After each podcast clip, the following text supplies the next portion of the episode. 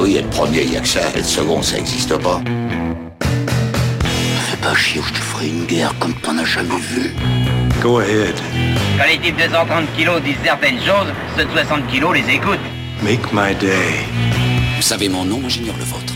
Qui êtes-vous?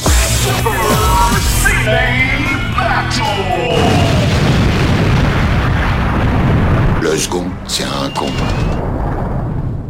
Super Ciné Battle, c'est le podcast où nous établissons le classement ultime du cinéma. Nous prenons vos listes de films que vous nous adressez pour les classer de meilleur au pire afin d'obtenir la liste ultime. Ceci est notre épisode 98, une année sacrée pour toi, pour mon camarade Stéphane Boulet, alias le batteur du groupe Canada's Bike from Akira. C'est vrai. Hello Stéphane, how you doing? How's, Um, how's, yeah, how's your new album? I- I'm very fine. You know, this album it's about uh, love mostly. Non, on aurait dû le préparer parce que c'est tout fort. C'est tout fort. Comment tu vas Stéphane? Euh, ça va bien, ça va bien, ça va bien. Écoute, oui, tu, tu, tu, tu l'as dit, effectivement, euh, Canada's Bike from Akira a- va se reformer? s'est reformé et a, est passé en studio pour enregistrer une, une nouvelle chanson. Ah putain, une nouvelle production de, de ton groupe? Putain, je, je suis impatient. Exact- exactement, exactement. Bah, on- bientôt, on, on pourra peut-être écouter ce que, ce, que, ce que ça a donné. Si tu veux, je peux faire les vibes derrière. Yeah! tu sais que j'adore faire les vibes. J'ai pas du tout de voix pour les vibes, mais j'adore les faire. Oui, c'est ça. On, pour- on pourrait demander, on a un ami commun qui, qui fait des vibes, on pourrait lui demander. C'est vrai, ouais, je, Ouais, je pense qu'il kifferait. Ouais. Bah alors, toi, tu es Stéphane Boulet, donc alias Plugin Baby. Moi, je suis Daniel Andreev, Camé Robotique sur Twitter. Épisode 98 de Super Ciné Battle. Peut-être que c'est votre premier épisode, alors on va juste résumer en une phrase. Pour nous faire parvenir des listes, c'est simple, trois films par liste. Un titre, c'est pas mal pour donner une thématique et vous nous l'envoyez à supercinébattle@gmail.com. On a reçu pas mal de listes pour les années 2000, mais vous pouvez toujours nous envoyer des listes. Il, y a, il est jamais trop tard et parfois, genre, je, ça peut arriver que je regarde à travers toutes les listes, je cherche un film en particulier. Et parfois, euh, genre, ça nous a été envoyé en, quatre- en, en 2018 ou 2017, bah hop, je dit en l'apprends. 98, justement. 98, oui, lapsus. On va peut-être euh, faire un. Alors, c'était pas il y a pas si longtemps les- le dernier épisode parce que il faut le dire, on enregistre un épisode par semaine et notre but c'est de d'arriver au dernier épisode 99 pour la fin de l'année C'est ça. et pour que le numéro 100 arrive au tout début de la nouvelle décennie qui est de Super Ciné Battle. On vient euh, pour vous pour vous mettre dans la confidence, on vient d'ouvrir un onglet année 2010 où on a mis deux films, deux films que nous avons déjà présélectionnés pour Mhm. faire partie de la liste. Nos films références, effectivement, comme à chaque fois qu'on commence une nouvelle décennie Super Ciné Battle, Mm. euh, on a deux films de référence euh, comme étant, on va dire, le, le meilleur mais dépassable euh, et le pire mais dépassable aussi. Ouais, et là je pense qu'on a je pense, je pense qu'on a tapé vraiment dans le meilleur dépassable et dans le pire dépassable. Parce que il y en a le pire dépassable, il est vraiment pire, mais il est complètement dépassable. Euh, Mais il est complètement dépassable, effectivement. Alors on va juste faire un petit tour sur les années 2000. Alors où on en a été resté à l'épisode 97 euh, bah c'était pas c'est- c'était il y avait pas énormément de mouvement en fait. Non, c'était un, un petit épisode en fait, enfin en termes, on va dire, de, de qualité, parce que quand même, c'est l'épisode où on a classé et Watchmen et euh, Pearl Harbor, donc euh, voilà, c'était pas forcément les, les c'est- classements. C'était le l'épisode des des catastrophes. Alors catastrophe, je sais pas, mais en tout cas, c'était pas l'épisode voilà des, des premiers de cordée, voilà. Tout ça. On a eu quoi d'autre? On a eu Mean Girl qui était l'épisode le plus Oui. classé. ouais, c'était effectivement le film le mieux classé du dernier euh, dernier épisode, Et effectivement. puis je crois qu'il y a eu euh, Superman Returns aussi. Euh, non, ça c'était l'épisode 96, c'était l'épisode d'avant, figure-toi. Ah c'est vrai, c'est l'épisode 80. Ah là là, tu on, vois, a- les on avait les classé Superman Returns et Thème. Ah c'est vrai, quel grand épisode. Ouais, Eh oui, oui. Et dans celui-là, on avait placé Electra, donc qui est Electra qui est à tout jamais séparé par Samouraï. Daredevil, Samouraï, Electra, je pense. Je pense qu'il y a une espèce de. Et en fait, comment on aurait pu imaginer que quand on a commencé ce podcast que Electra ne serait pas le plus mauvais film dont on parlerait puisque Pearl Harbor Non, est vrai. au-dessous. C'est vrai, c'est vrai. Non, mais c'est ça, mais c'est ça les lois du marbre, hein, évidemment, pour ceux qui connaissent pas le principe. Le marbre nous guide euh, et impose sa volonté. hein, voilà, nous ne sommes que des, que des bouches, finalement, au service du marbre. J'ai même envie de dire qu'on est euh, des sculpteurs en fait. C'est-à-dire que On nous dit ce qui arrive et en fait on fait juste que dévoiler. En fait on est des dévoileurs. Le marbre existe déjà. Mais je, je crois que, euh, je vais pas dire de bêtises, mais il me semble que c'était Rodin qui disait que il ne, il ne créait pas ces, ces sculptures, mais qu'elles existaient déjà et que lui ne faisait qu'enlever euh, ce qui cachait la, la, la sculpture en dessous. Et nous, bah, c'est exactement ce qu'on fait avec le, ce classement. Le classement existe, le marbre a sa propre volonté, nous on est là juste euh, bah, pour euh, vous l'exposer. Et je pense que on va exposer de nouvelles, de nouvelles euh, gravures, on va dire ce coup-ci, puisque on va prendre une première liste euh, qui nous est envoyée par Briag Morange. Merci Briag Morange pour ta liste. Et c'est une liste qui va être importante parce que c'est des acteurs qu'on va retrouver au fur et à mesure de, de la prochaine décennie, mais ça se paraissait important qu'on qu'on mette un peu un, un scope dessus. Euh, c'est une liste qui s'appelle Les années 2000 ou les débuts des acteurs qui comptent. Ouh, ah, ça j'aime bien. Et alors, on va commencer tout de suite. Oula. J'aime pas quand tu rigoles avant même d'annoncer le film, c'est très mauvais signe On va tout de d'habitude. suite commencer, je, je- je suis étonné qu'on l'ait jamais parlé, mais pourtant c'est un film qui est un peu dans tous nos esprits, avec Terminator Salvation. C'est vrai, c'est vrai, c'est vrai. Et parce qu'il y, a- il y a une certaine actualité avec euh, bah, le, le Dark Fate qui est sorti, euh, qui est sorti, bah voilà, euh, il y a quelques semaines. Et puis, et puis t'es méchant parce qu'on on pourrait parler aussi de, de, de la Renaissance avec Genesis. Oui, mais c'est les années 2010, Genesis. Oui, je sais, mais je veux dire, c'est ça qui, qui annonce un petit peu. Ah C'est oui, un film. euh, On peut dire déjà que c'est un film compliqué. Euh, Salvation? Ouais. Ouais, c'est un film compliqué. Alors déjà, euh, c'est un film compliqué. euh, c'est un film réalisé par McG. Euh, McG, donc qui est quand même le, voilà, le mec qui, qui est connu principalement pour avoir fait Charlie Angels au, au cinéma et qui sont pas Et qui, des a fait, films. et qui a fait un film qui était. Euh, tu as vu Babysitter sur Netflix? Non, ah oui, j'ai vu, c'était nul à chier. Ah ouais, t'as pas aimé, d'accord. Oh, oh. Ah, c'était horrible. C'était Il a, horrible. fait, il a fait Rim of the World, euh, mais. euh, J'ai alors j'ai pas j'ai pas j'ai pas vu du tout. que j'ai pas vu, mais c'est sur Netflix aussi. Mais Babysitter, ouais, j'ai vu et. euh, Bah, il y, a le il a- deux- il y a le 2 qui sort. D'accord. Ouais. Et euh, il a aussi fait un magnifique film de Liam Neeson Exploitation, mais avec Kane Costner, euh, qui est Three Days to Kill. Ah, attends, euh... Ah, mais je l'ai pas vu, Three Days to Kill. Et ben voilà, bah, c'est de la Liam, euh, Liam Neeson Exploitation, mais avec euh, Kevin Costner et Amber Heard. Voilà. Ah, mais attends, c'était pas euh, écrit par Luc Besson, justement, ce film? Ah, si. Ah Tu sais quoi J'ai l'impression d'être devant un, un panneau en liège, et là, je fais, j'attache les petits fils, euh, comme un, comme un serial killer. C'est voilà. Exactement. La MCG, MCG Je sais pas comment on prononce. Moi je dis McG, moi, ouais. McG, McG. Je sais pas trop, ouais. McG, donc euh, l'abréviation de son de son nom complet.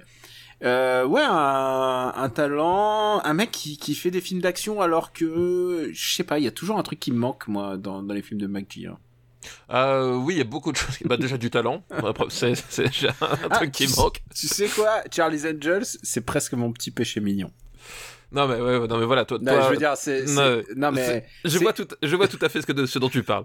voilà, c'est genre tout d'un coup ils se mettent, enfin genre, euh, on a vécu assez longtemps euh, pour voir euh, comment elle s'appelait déjà. Euh, c'est Drew Barrymore, Drew Barrymore, Barrymore, qui, fait, ouais. qui fait du kung-fu. Pourquoi pas? C'est vraiment quelque chose que j'avais envie de voir et et MacG, MacG donc m'a donné un peu ça. Et voilà.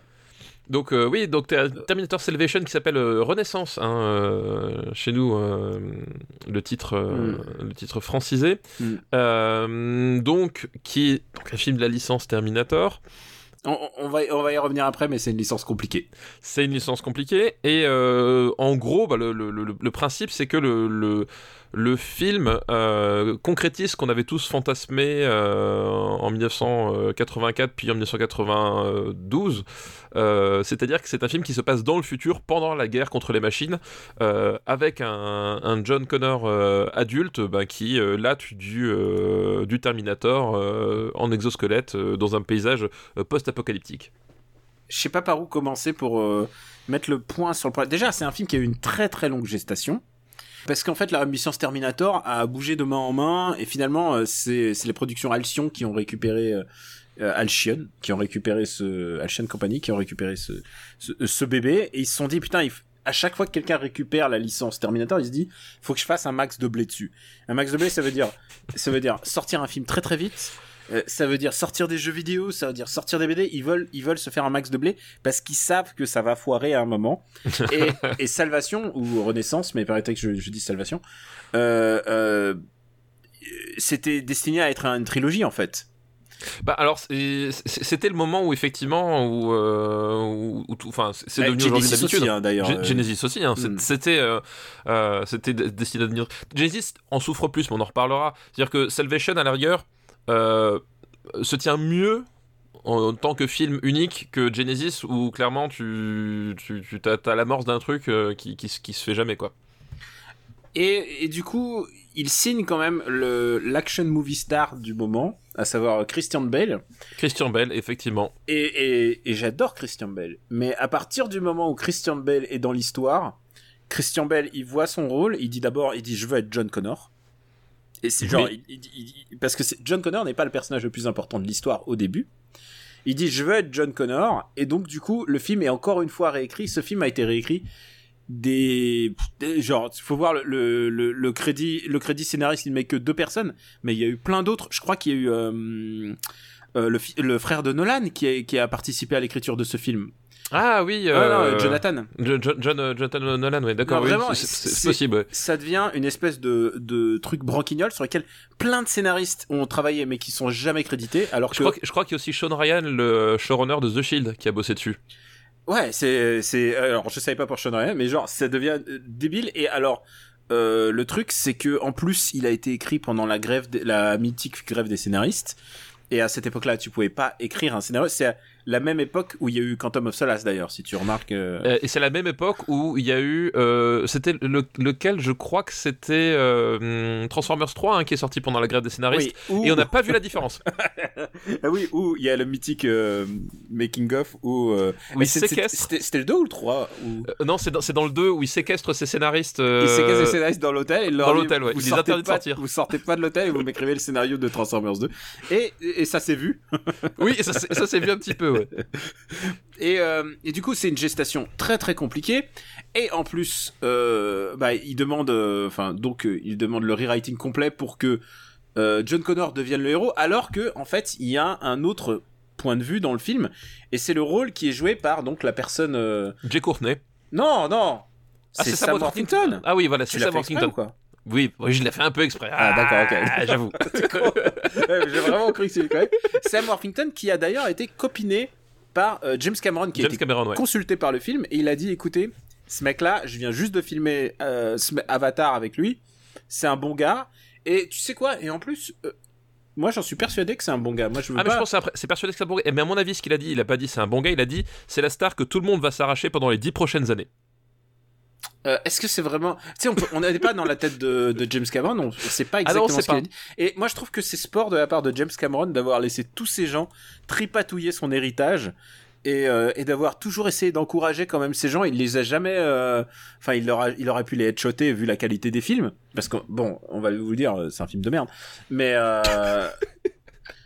mais mais mais voilà. Enfin, je veux dire, c'est c'est c'est élégant de sa part. Alors, ce qui s'est passé ensuite, c'est que Alcyon Je pense que le chèque qu'il devait toucher à chaque fois devait Ouais. être assez élégant aussi. Hein. Ouais, alors non, mais ce qui se passe ensuite, c'est que Alcyon dépose le bilan et les droits euh, de Terminator sont mis aux enchères. Tu connais cette histoire? Ils, ils ont mis les droits de Terminator aux enchères et euh, Alcyon, ils, ils ont parce qu'ils sont en, en faillite.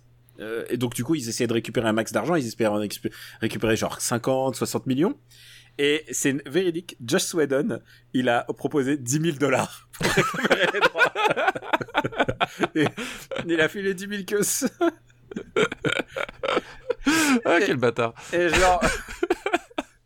genre vraiment, c'est euh, vraiment dégueulasse de sa part, quoi. Mais Ah bon. ouais, non, là vraiment. Et ensuite, les droits sont récupérés par une autre boîte qui va faire, euh, qui va faire Genesis. Et ensuite, les droits reviennent à, à James Cameron euh, en 2019, qui a donc pu faire euh, Dark Fate? J'ai un trou avec les, trou. C'est Dark Fate. C'est ça, Dark Ouais, Fate, ouais. Dark Fate. Ouais, ouais, tout à fait. Et il s'appelle Dark Fate en français, je crois qu'ils l'ont pas, l'ont pas traduit. Et en fait, le problème, c'est que rien ne va euh, sur le, le tournage. D'abord, euh, si tu te souviens, il y a Hélène, Hélène, Hélène- Helena Bonham Carter qui est là. Elle a un décès dans sa famille. Elle se casse. Euh, Il y a, il y avait Charlotte Gainsbourg qui devait faire le rôle de Brice Dallas Howard. Elle, se- elle se casse aussi. Genre, euh, il devait avoir Schwarzenegger. Et, Et, et, et il Schwarzenegger y a que son visage. et il y a finalement que son visage en CG. Et d'ailleurs, je pense que le moment où il arrive, tu sais, ça devait être un genre un moment de waouh, ça devait être mortel. Bah en fait, c'est pas si mortel que ça. Et je pense que si je revois le truc, ça doit être, c'était déjà vieux à l'époque. Ouais, je pense qu'elle est dégueulasse Ça doit aujourd'hui. être ouais. dégueulasse de revoir cette séquence. Et, et c'est pas ce fameux tournage où justement Christian Bell, il y a eu la fameuse vidéo où il a pété un plomb. Alors, il y a euh, que le- l'enregistrement audio. audio, ouais, c'est ça, ouais. Et en fait, oui, c'est un truc assez connu. euh, c'est Christian Bell qui euh, pète un câble sur le directeur photo du, du truc. Et alors, vous avez peut-être entendu les extraits, mais euh, il a, il le traite de tous les noms. Euh, j'ai- plus, j'ai plus les, les mots exacts, mais en fait, il lui dit que c'est la lie de l'humanité, que c'est un connard et qu'il veut le taper. Et il dit que c'est un scandale. Et c'est vrai que euh, Christian Bell, il a pas l'air, ça a pas l'air d'un mec commode. Hein. Non, je pense, je pense pas que c'est un mec très commode. Non, mais En pour même temps- menacer de mort un mec, euh, pas de mort, mais bon, presque. En, même temps, c'est quand même ce type-là qui met euh, pratiquement sa santé en danger à chaque fois qu'il fait un nouveau tournage. Il a, euh, je pense qu'il a une, un absolutisme dans, dans son travail, ouais. dans son travail, dans son engagement, euh, qui fait qu'il a tous les défauts aussi de cet absolutisme. On, on en a plein, hein, comme ça, des, des, des- des mecs euh, qui, qui avaient une vision extrêmement euh, précise, euh, rigide et, euh, et, et limpide de ce, qui, de ce que devait être leur art, et qui, du coup, étaient des véritables euh, enfoirés en termes de, de relations humaines. Bah, je pense que Christian Bale alors, appartient pas- à cette sait- catégorie, quoi. On sait pas si c'est en relation humaine, mais on sait en tout cas dans le travail, il est intraitable.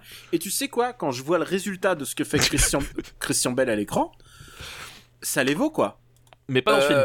Oui, alors pas dans ce film. Et alors c'est ça le problème, c'est qu'en fait euh, ils ont changé le point de vue. Normalement, ça aurait dû être Sam Worthington le point de vue pendant tout le film. D'ailleurs, il commence, c'est son point de vue. Il commence Oui. dans la boue. Enfin, C'est ça, c'est- ah. effectivement lui qui. Enfin, c'est le premier personnage qui est introduit euh, Mhm. par, le, par le récit. le twist en fait, c'est que euh, tu crois que c'est un humain, mais en fait non, c'est un robot.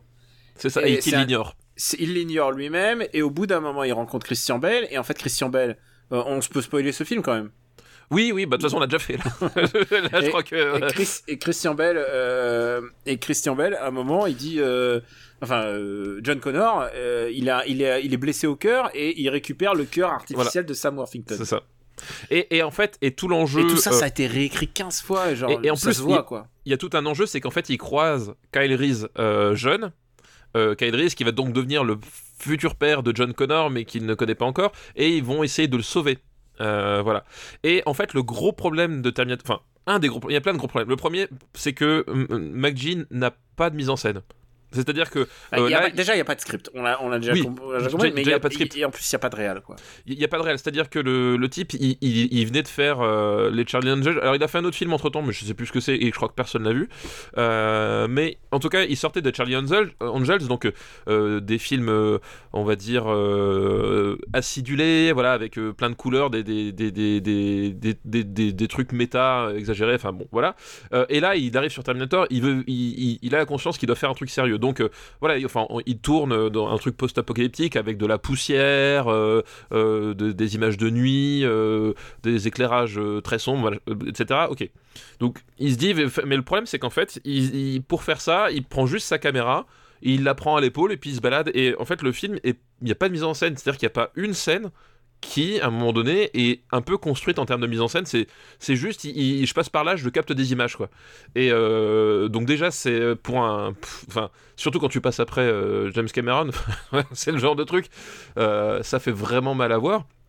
Et puis il y a un autre truc, c'est que euh, on, on a dit là les twists, donc avec le personnage de Sam Worthington qui, ignore qu'il est, qu'il est un robot, le Kyle Reese et tout, mais en fait le, le- le twist final et qui nous conduit à Schwarzenegger, c'est que tout ça, le fait d'avoir euh, capturé Reese, d'avoir euh, envoyé un, Terminator qui s'ignore machin, c'est une façon pour Skynet d'emmener euh,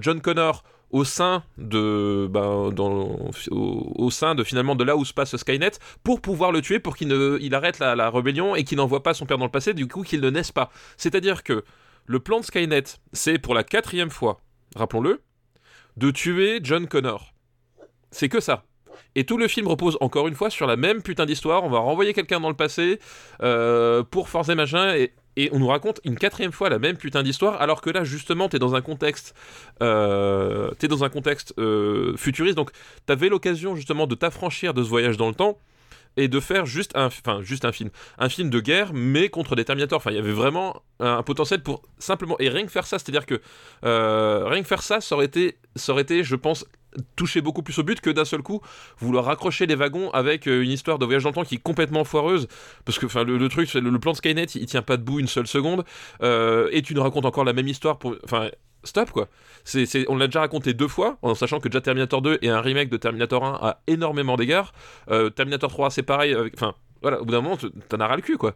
C'est, les mecs, ils, ils ont une histoire, ils la racontent, c'est juste ils, déplacent dans le contexte. Et ce qui fait que finalement ce contexte de, de, de guerre euh, contre les machines, euh, bah, il est pas si bien exploité de ça. Voilà, t'as, une histoire à un moment donné avec les camps prisonniers, mais c'est pareil, c'est juste un décor. Enfin vraiment, à aucun moment le film euh, tire parti de son postulat, de son décor, de, de son ambiance. Et, et D'ailleurs, aucun... tu comprends pas où ça se passe. Oui, puis Tu voilà, comprends pas, tu comprends pas qu'est-ce qui, qu'est-ce qui se passe. il et surtout- il exploite surtout, rien, c'est- quoi. Enfin, c'est... Et tu t'as parlé de la lumière, c'est c'est dégueulasse. Enfin, tu vois rien du tout. Enfin, c'est Non, et c'est, et c'est, et c'est- voilà, et c'est pas très beau. C'est, enfin, c'est, il y a, voilà, il y a, c'est-à-dire que James Cameron, avec le, la, la séquence euh, d'intro de Terminator 2, finalement, euh, marque dix fois plus les esprits en deux minutes euh, d'une guerre futuriste et d'un cauchemar, euh, pour l'humanité que euh, en, deux heures de, Terminator Renaissance. Quoi, c'est un film qui passe mais complètement à côté de son, de son truc. Et, et le fait est que effectivement, on parlait de Sam Worthington qui était sans doute un bon gars,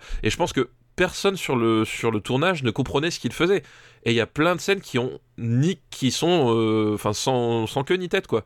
Et euh, c'est un empilement de, scènes comme ça, euh, avec l'introduction de pareil de, de John Connor qui euh, à lui tout seul va, va démolir un T800. Enfin genre, enfin tu vois c'est voilà, je c'est genre c'est le film qu'il fallait pas faire quoi.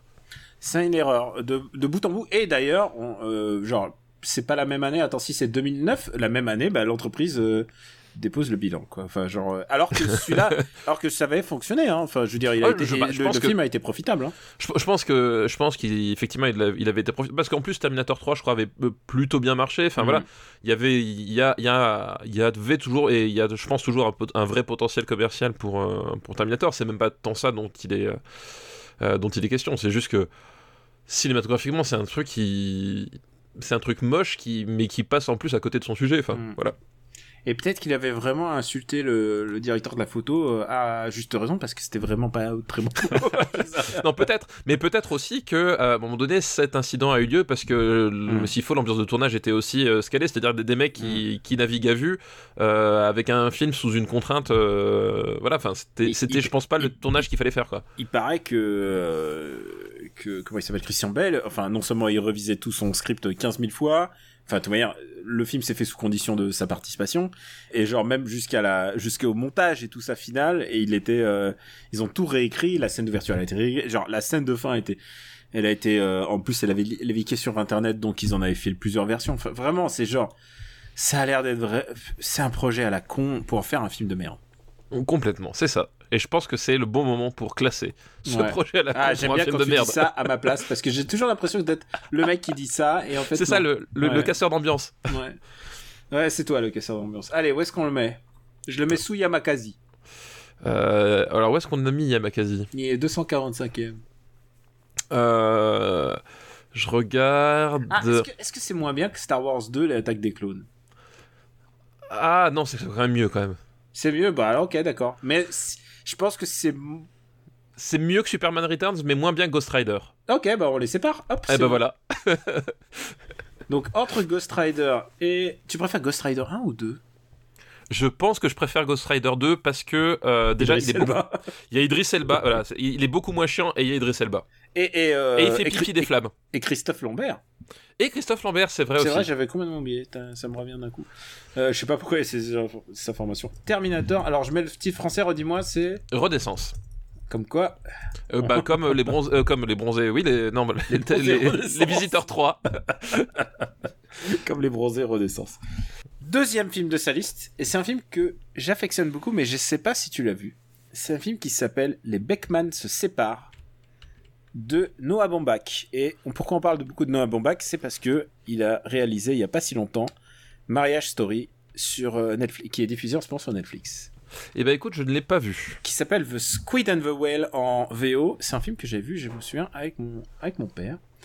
Euh, bah, et c'est, euh, je te le recommande. Je te le recommande vraiment chaudement. Donc attends, on va prendre la, la fameuse liste des devoirs de vacances. C'est un film que j'aime vraiment, vraiment, vraiment beaucoup. Voilà. Donc euh, hop.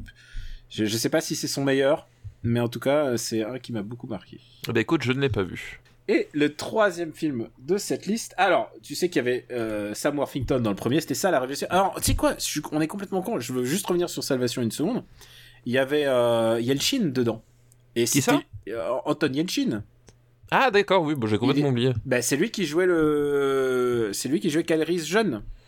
Ah en d'accord, fait- oui oui. Et en fait, si tu réfléchis sur les débuts des acteurs qui comptent, Anton. Yelchin, énorme potentiel, quoi. Franchement, euh, quand tu vois les films qu'il a fait ensuite, quel, quel, quel gâchis ce, ce jeune acteur qui disparaît. Je, j'aime beaucoup Anton Yelchin et c'est celui qui surnage là-dedans, quoi. Alors, D'accord. euh, alors, et s'il a cité les Beckman Sebars, c'est parce que il y a Jesse Eisenberg qui joue, qui est jeune à l'époque, D'accord, et qui joue le fils des, des Beckman. Et donc là, il veut parler de Shia LaBeouf, figure-toi, Ah, oula Oh qui joue un rôle dans Constantine. C'est vrai, il joue dans Constantine Putain, je me rappelle pas du tout. Euh... Putain, la je m'en sou- je m'en souvenais pas du tout non plus. Ouais, alors il doit peut-être jouer un petit rôle. euh, D'accord, bah, c'est possible. Tu l'as vu Euh, ça par contre. Ah ouais, Ah, ouais. ça, dès qu'il y a un petit peu d'horreur, co-créé par Alan Moore, ça y est. tu- Avec Kenny. Reeves, allez, Avec la, Reeves. pe- la petite gâterie. hein. Une, petite, Euh, une petite production, euh, c'est qui C'est quand C'est c'est Lorenzo B- euh, Di Bonaventura, bien sûr, évidemment. Il y a Shia LaBeouf, d'accord, ok. euh, Je me rappelle de Rachel Weisz, par contre. C'est vrai, il y a Rachel Ça, Weisz. ça, je- c'est difficile d'oublier Rachel Weisz, mais euh, Mm. d'accord, il y a Shia LaBeouf. Elle joue, euh, elle joue la flic en plus. Euh, oui, c'est ça, oui, en plus, Ouais. oui, c'est ça. Ouais, effectivement, ouais. Et euh, Euh. Shia LaBeouf, il joue le l'étudiant et le chauffeur de je, le chauffeur de de Constantine. D'accord, bon. Bah du coup, euh, Constantine, donc c'est adapté, bah t'as t'as évoqué Alan Moore, donc c'est adapté d'une- d'un personnage de... De, DC Comics. de DC Comics. Euh, c'est euh, Hellblazer, c'est ça hein, le... C'est Hellblazer et ensuite euh, rétroactivement DC Comics vu le que Constantine est devenu une licence et que Hellblazer euh, Ça a été rebaptisé Constantine ça, ça a été rebaptisé dans les, les BD en genre ils mettent Constantine en petit ils mettent euh, Hellblazer en petit et ils mettent. Constantine en gros. ouais. Voilà, et du coup, euh, le principe de, de Constantine, John Constantine, donc c'est le, le nom du, du protagoniste aussi, Mm. euh, c'est que c'est un, un exorciste spécialiste en, en sciences occultes qui et comment dire, euh, qui est, est également détective privé pour euh, rechercher, traquer et tuer des démons. Voilà, en gros. Ouais. Et euh, il est badass. Il est badass, la preuve, il fume des cigarettes et il a les cheveux gras. Voilà. Et ah, il est vraiment très très sale, ouais. Et euh, je crois que c'est qu'est-ce qu'on peut dire de plus? Euh, la meilleure idée du film, c'est d'avoir un fusil à pompe en forme de crucifix. Ouais. Mais bon, voilà. j'ai l'impression d'avoir déjà vu ça des milliards de fois. Mais... Euh, c'est euh, non voilà alors c'est c'est le c'est le moment C'est une adaptation de BD d'abord, euh, de- d'une BD très précise, puisque c'est un arc qui a été écrit, on a dit, euh, c'est Alan Moore. Mais en fait, Hellblazer, Alan Moore a créé euh, le personnage de Constantine quand il écrit, quand on faisait Swamp Thing. Mais quand Hellblazer a commencé, c'était Garfenis, en fait, le Garfenis dont souvent un mec dont on s'est beaucoup inspiré euh, pour dans ses productions puisqu'il avait c'est lui qui écrivait Preacher c'est lui qui écrivait euh, tu vois il a une, il a une vraie une vraie plume il écrivait euh, Punisher pendant longtemps Judge Dredd tu vois donc c'est un vrai que des trucs de grosses marades quand même hein. il aime bien les, les, les mecs Ah bah. rigolos Hein, Ah, voilà. il aime bien les, les, les mecs les mecs genre toujours euh, à- contre le mur quoi. C'est ça. c'est- la merde. C'est je pense à un mec qui pourrait faire genre Spider-Man tu vois. Ça a l'air c'est bien dans l'esprit quoi. Non mais bon c'est un anglais. Écoute si tu veux je te dise c'est un anglais. Et euh, non mais il a euh, figure-toi que Garfinis a écrit du Spider-Man. Ah bah Sauf oui j'imagine qu'ils passent tous enfin ils passent tous à un moment donné par des trucs un peu Sauf que évidemment son, son Spider-Man est pas est pas très. oui j'imagine ouais. Bizarrement Euh, j'imagine Donc du coup euh, du coup voilà c'est c'est adaptation d'une BD assez particulière et euh, et, et c'est Shia LaBeouf qui fait le méchant en fait. Est-ce que c'est pas lui ah ouais qui fait le méchant? Ouais, je sais plus honnêtement là j'ai plus aucun souvenir de, s'il faisait le méchant ou pas alors là euh, Alors je sais- moi- il y avait moi, ce que je me y avait Tilda Swinton. Ah oui c'est vrai oui exact ouais ça je m'en en fait tout ce qu'on va se souvenir de ce film c'est genre ah ouais c'est vrai. Parce que en fait c'est ça le problème c'est que c'est un film zéro mémorable. non mais en plus Je me souviens vaguement de la fin.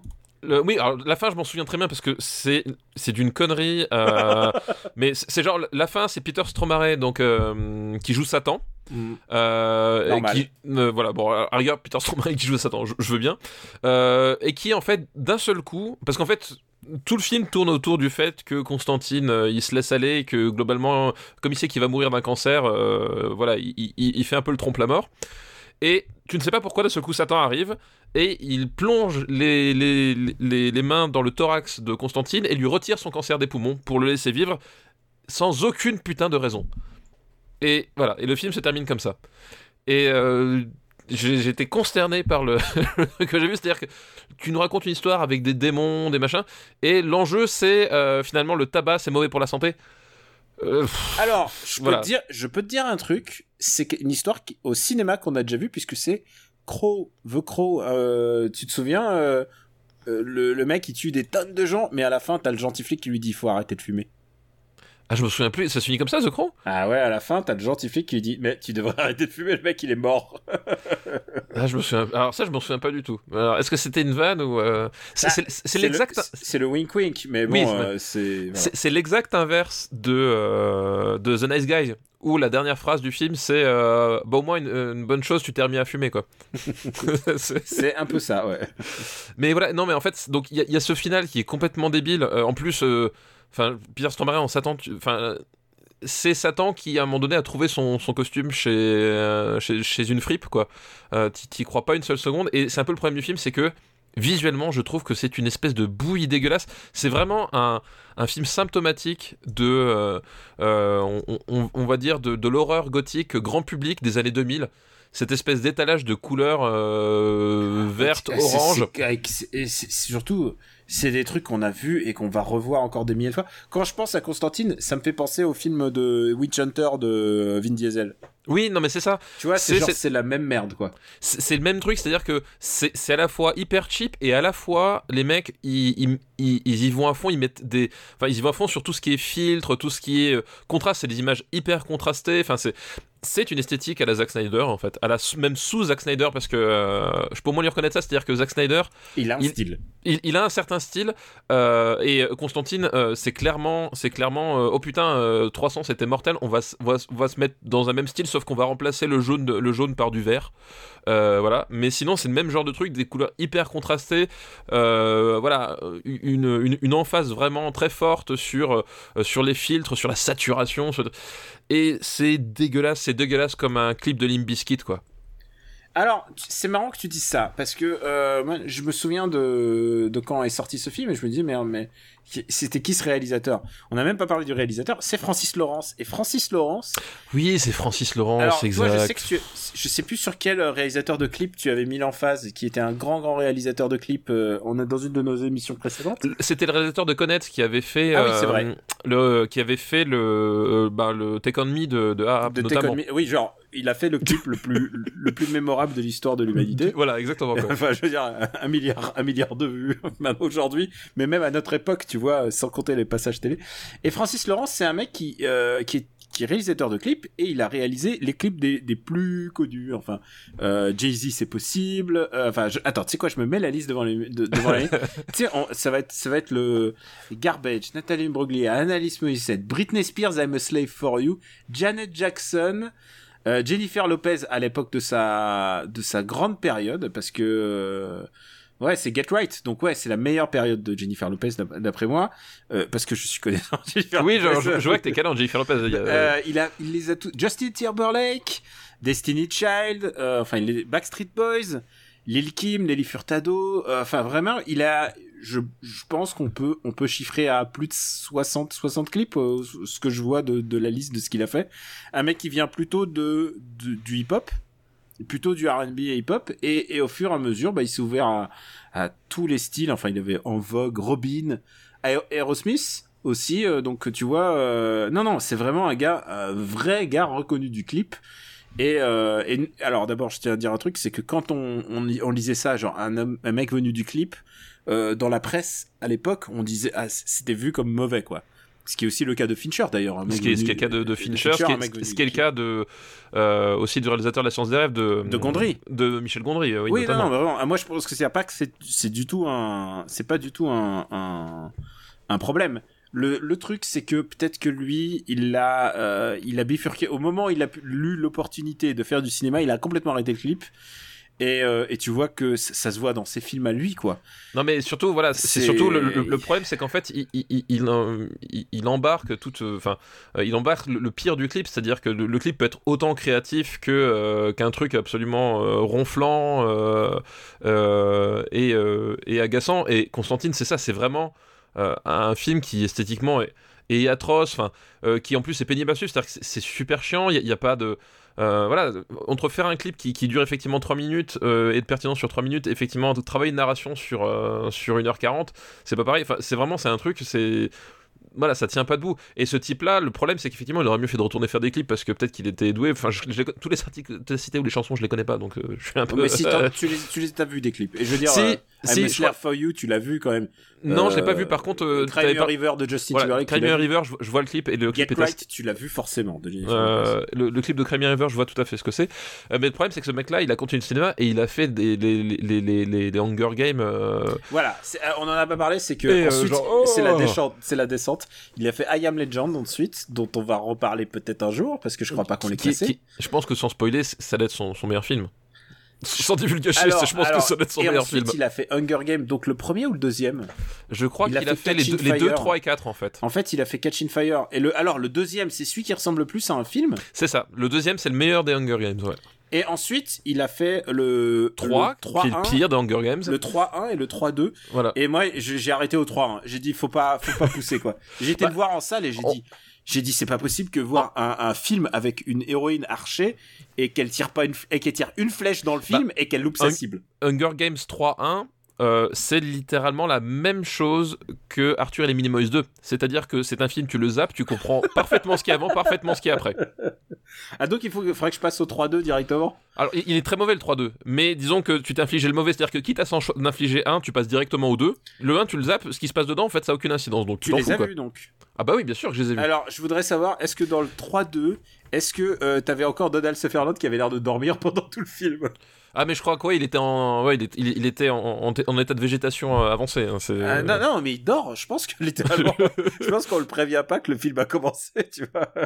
On lui dit, reste là, on, on va, faire, on va faire bouger tes lèvres en image de synthèse. Ah bah, tu... je, te, je te gâche rien, mais la confrontation finale. oh putain, j'ai envie de le voir.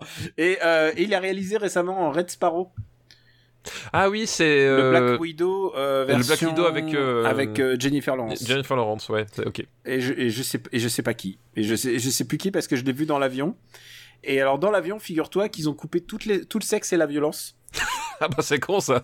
et, et c'est dommage. et genre alors que justement euh, alors que bon bon on- Alors que justement, t'es venu pour ça.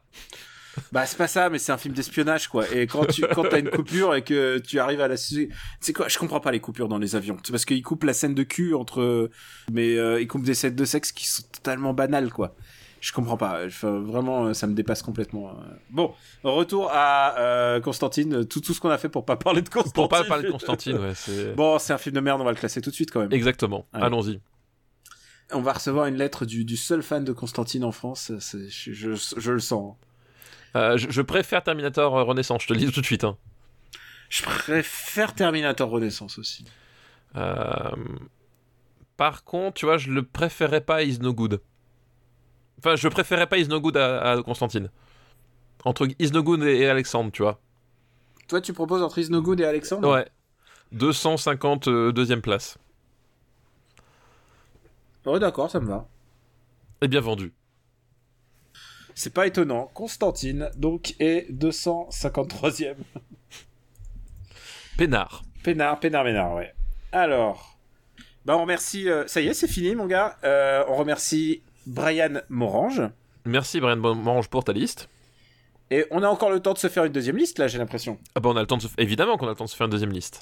On va Alors, pas on va- faire deux films seulement, dont on Constantine et, euh, On va se et faire... Terminator Renaissance. Exactement. On va se faire une liste qui nous est envoyée par Rastignac. euh, avec un K. Ah, il y a quelqu'un cas, d'accord. D'accord. Ouais, et, et, alors, évidemment, c'est son pseudo. Il me dit, euh, en général, quand vous mettez le pseudo à la fin, Oui, je pas le pseudos. vrai. Et alors, euh, c'est des histoires de flics et sa liste s'appelle C'est l'histoire d'un flic. Ah, c'est comme l'histoire d'un héros mais avec un flic. Voilà. Et le premier film de sa liste s'appelle Six Pack et je crois pas l'avoir vu. Alors, Six Pack, euh, attends, attends, attends, que je me remette le casting, je crois... Mais oui, non, si, bien sûr que je l'ai vu Six Pack, évidemment. Comment j'ai pu oublier Six Pack Oui, oui, enfin... Oui, oui, je, je l'ai vu, tu, tu devrais le voir. Mais j'ai. tu, dis ça ironiquement Non, non, du, du tout du tout, moi je. Un film où, où- où les flics badass sont Richard Anconina et, et Frédéric Diffenthal, je vois pas pourquoi je, je- je serais ironique par rapport à, euh, à ça. C'est dégueulasse ce que tu fais parce que, parce que Richard Okonina, il peut être très bon. Et en plus, c'est le commissaire là, je vois. Ah oui, oui. Oui, oui, Ouais. non, Six Pack, oui. Non, non, Au, au début, avec le titre, j'étais parti sur un, sur un truc à autre chose. Mais effectivement, non, j'ai vu Six Pack, évidemment. Oh putain, attends, attends, attends, attends, je viens de voir que Nanarland lui consacre une critique. J'ai envie de dire, ne te déflore pas trop avant le visionnage. Ok, je. Attends, tu sais quoi? Attends, attends, je, je Voilà. regarde. Où est-ce que je peux regarder Six Pack Putain, mais euh, ça a l'air, ça a l'air, ça a l'air génial. Ça a l'air d'être un chef-d'œuvre. Oh là là, cette affiche avec les yeux de Diana Dufontal. Ah, il est, euh, il est en location un peu partout. Bon bah écoute, je vais devoir le, je vais devoir le louer. Je vais devoir. euh, Merci. Alors c'est le moment, au milieu d'épisode, où on va remercier les généreux donateurs du RPU qui nous permettent de rattraper nos retards sur des films pourris. Oui, c'est ça. sur des films Heureusement pourris. que vous êtes là. Non, je devrais pas dire ça. Ça se trouve, ça va me plaire. Ah non, alors, euh, effectivement, je, euh, te connaissant un petit peu, c'est pas impossible que ça te plaise. C'est dégueulasse. c'est Je crois, dégueulasse. c'est pas- je crois que c'est la chose la plus méchante que je puisse te dire. C'est dégueulasse, mais c'est aussi dégueulasse pour tous les gens qui ont investi du temps et des efforts dans ce cinéma. Le deuxième film de cette liste est par contre un film que j'ai vu, un film de flic qui s'appelle Le Petit Lieutenant. Ah bah oui, j'ai vu aussi le petit lieutenant. Et là, Ah bah par oui. contre, c'est pas du tout le même film. Ah non, non, non, ça n'a rien à voir. Non, là, on change de catégorie. Le Petit Lieutenant, donc, euh, c'est un film qui- où le, le, c'est le commissaire ou le, je crois que c'est le commissaire qui est joué Commandant, commandant, Commandant. euh, joué, euh, joué par euh, Nathalie Baye. Nathalie Baye. Donc vraiment, c'est pas, t'es pas habitué à ce genre de cas de figure. Et c'est un film de Xavier Beauvois. C'est un film de Xavier Beauvois et c'est un épisode de Super Ciné Battle où on va dire du bien de Xavier Beauvois, donc profitez-en. Ouais. Profitez-en, Et, ils sont euh, pas nombreux ces épisodes. bah écoute, euh, Xavier Beauvois, c'est à l'époque où il réalisait encore des bons films. Euh, bah oui, Enfin, d'abord, d'abord, euh, tu peux difficilement. Enfin, il a fait son film avec les, les moines, mais mais ce que je Ah, veux je- dire, celui-là, je- celui-là, je l'ai pas encore vu. Je- euh, J'ai le DVD, mais je l'ai pas encore vu. non, mais on dit euh, on dit du bien de Xavier Beauvois. Il a réalisé, bah en l'occurrence celui-là, mais il a réalisé euh, N'oublie pas que tu vas mourir. C'est son c'est son premier classique. C'est vrai, c'est ça. Ouais. Il a joué dans Le jour et la nuit aussi. En tant qu'acteur, c'était quelqu'un qui, qui comptait beaucoup. Ah oui, mais ça c'est parce qu'il était il était là-bas au copie, copie ah voilà des hommes et des dieux. J'avais oublié le nom des, des hommes et des dieux. Des hommes- Oui, exact. Euh, et tu dis du dire du bien, c'est parce que en vrai, euh, parce qu'il existe sur Twitter et il a pas l'air d'un mec d'un mec très sympa. Non, non dis- disons que le, le problème de Xavier Beauvois, c'est que c'est quelqu'un qui qui, qui, a- qui, qui, a un certain poids, et je ne fais pas référence euh, forcément à, à- à la balance. Ah, pas, Euh, pas, pas, pas à l'époque. Non, pas à l'époque. Non, mais Il- même, c'est- très très beau. Il avait, il avait une tête de jeune premier à l'époque. un, un certain poids dans le, dans, dans le cinéma français. Et le problème, c'est que euh, au fur et à mesure des, des déclarations, disons que il- je trouve qu'il a une, une vision du cinéma français, ou même du cinéma tout court, bon, qui est un petit peu, euh, un petit peu vieillotte, on va dire. Voilà, on va, on va le poser comme ça, je dis qu'on n'est pas forcément compatible sur tout. On- C'est pas ouais, un mec qui va, qui va te dire mes films préférés avec des coups de pied sautés, tu vois ce que je veux dire, quoi, voilà. Peut-être pas. Peut-être pas. Peut-être, peut-être, je sais pas. Mais euh, mais c'est un mec qui a surfé sur la euh, pour pour resituer, qui a surfé quand même sur la vague autorisante euh, du cinéma des années 90 quand même. Euh, Bah, il- parce oui, que complètement, et- pas que tu vas mourir, c'est ça quoi.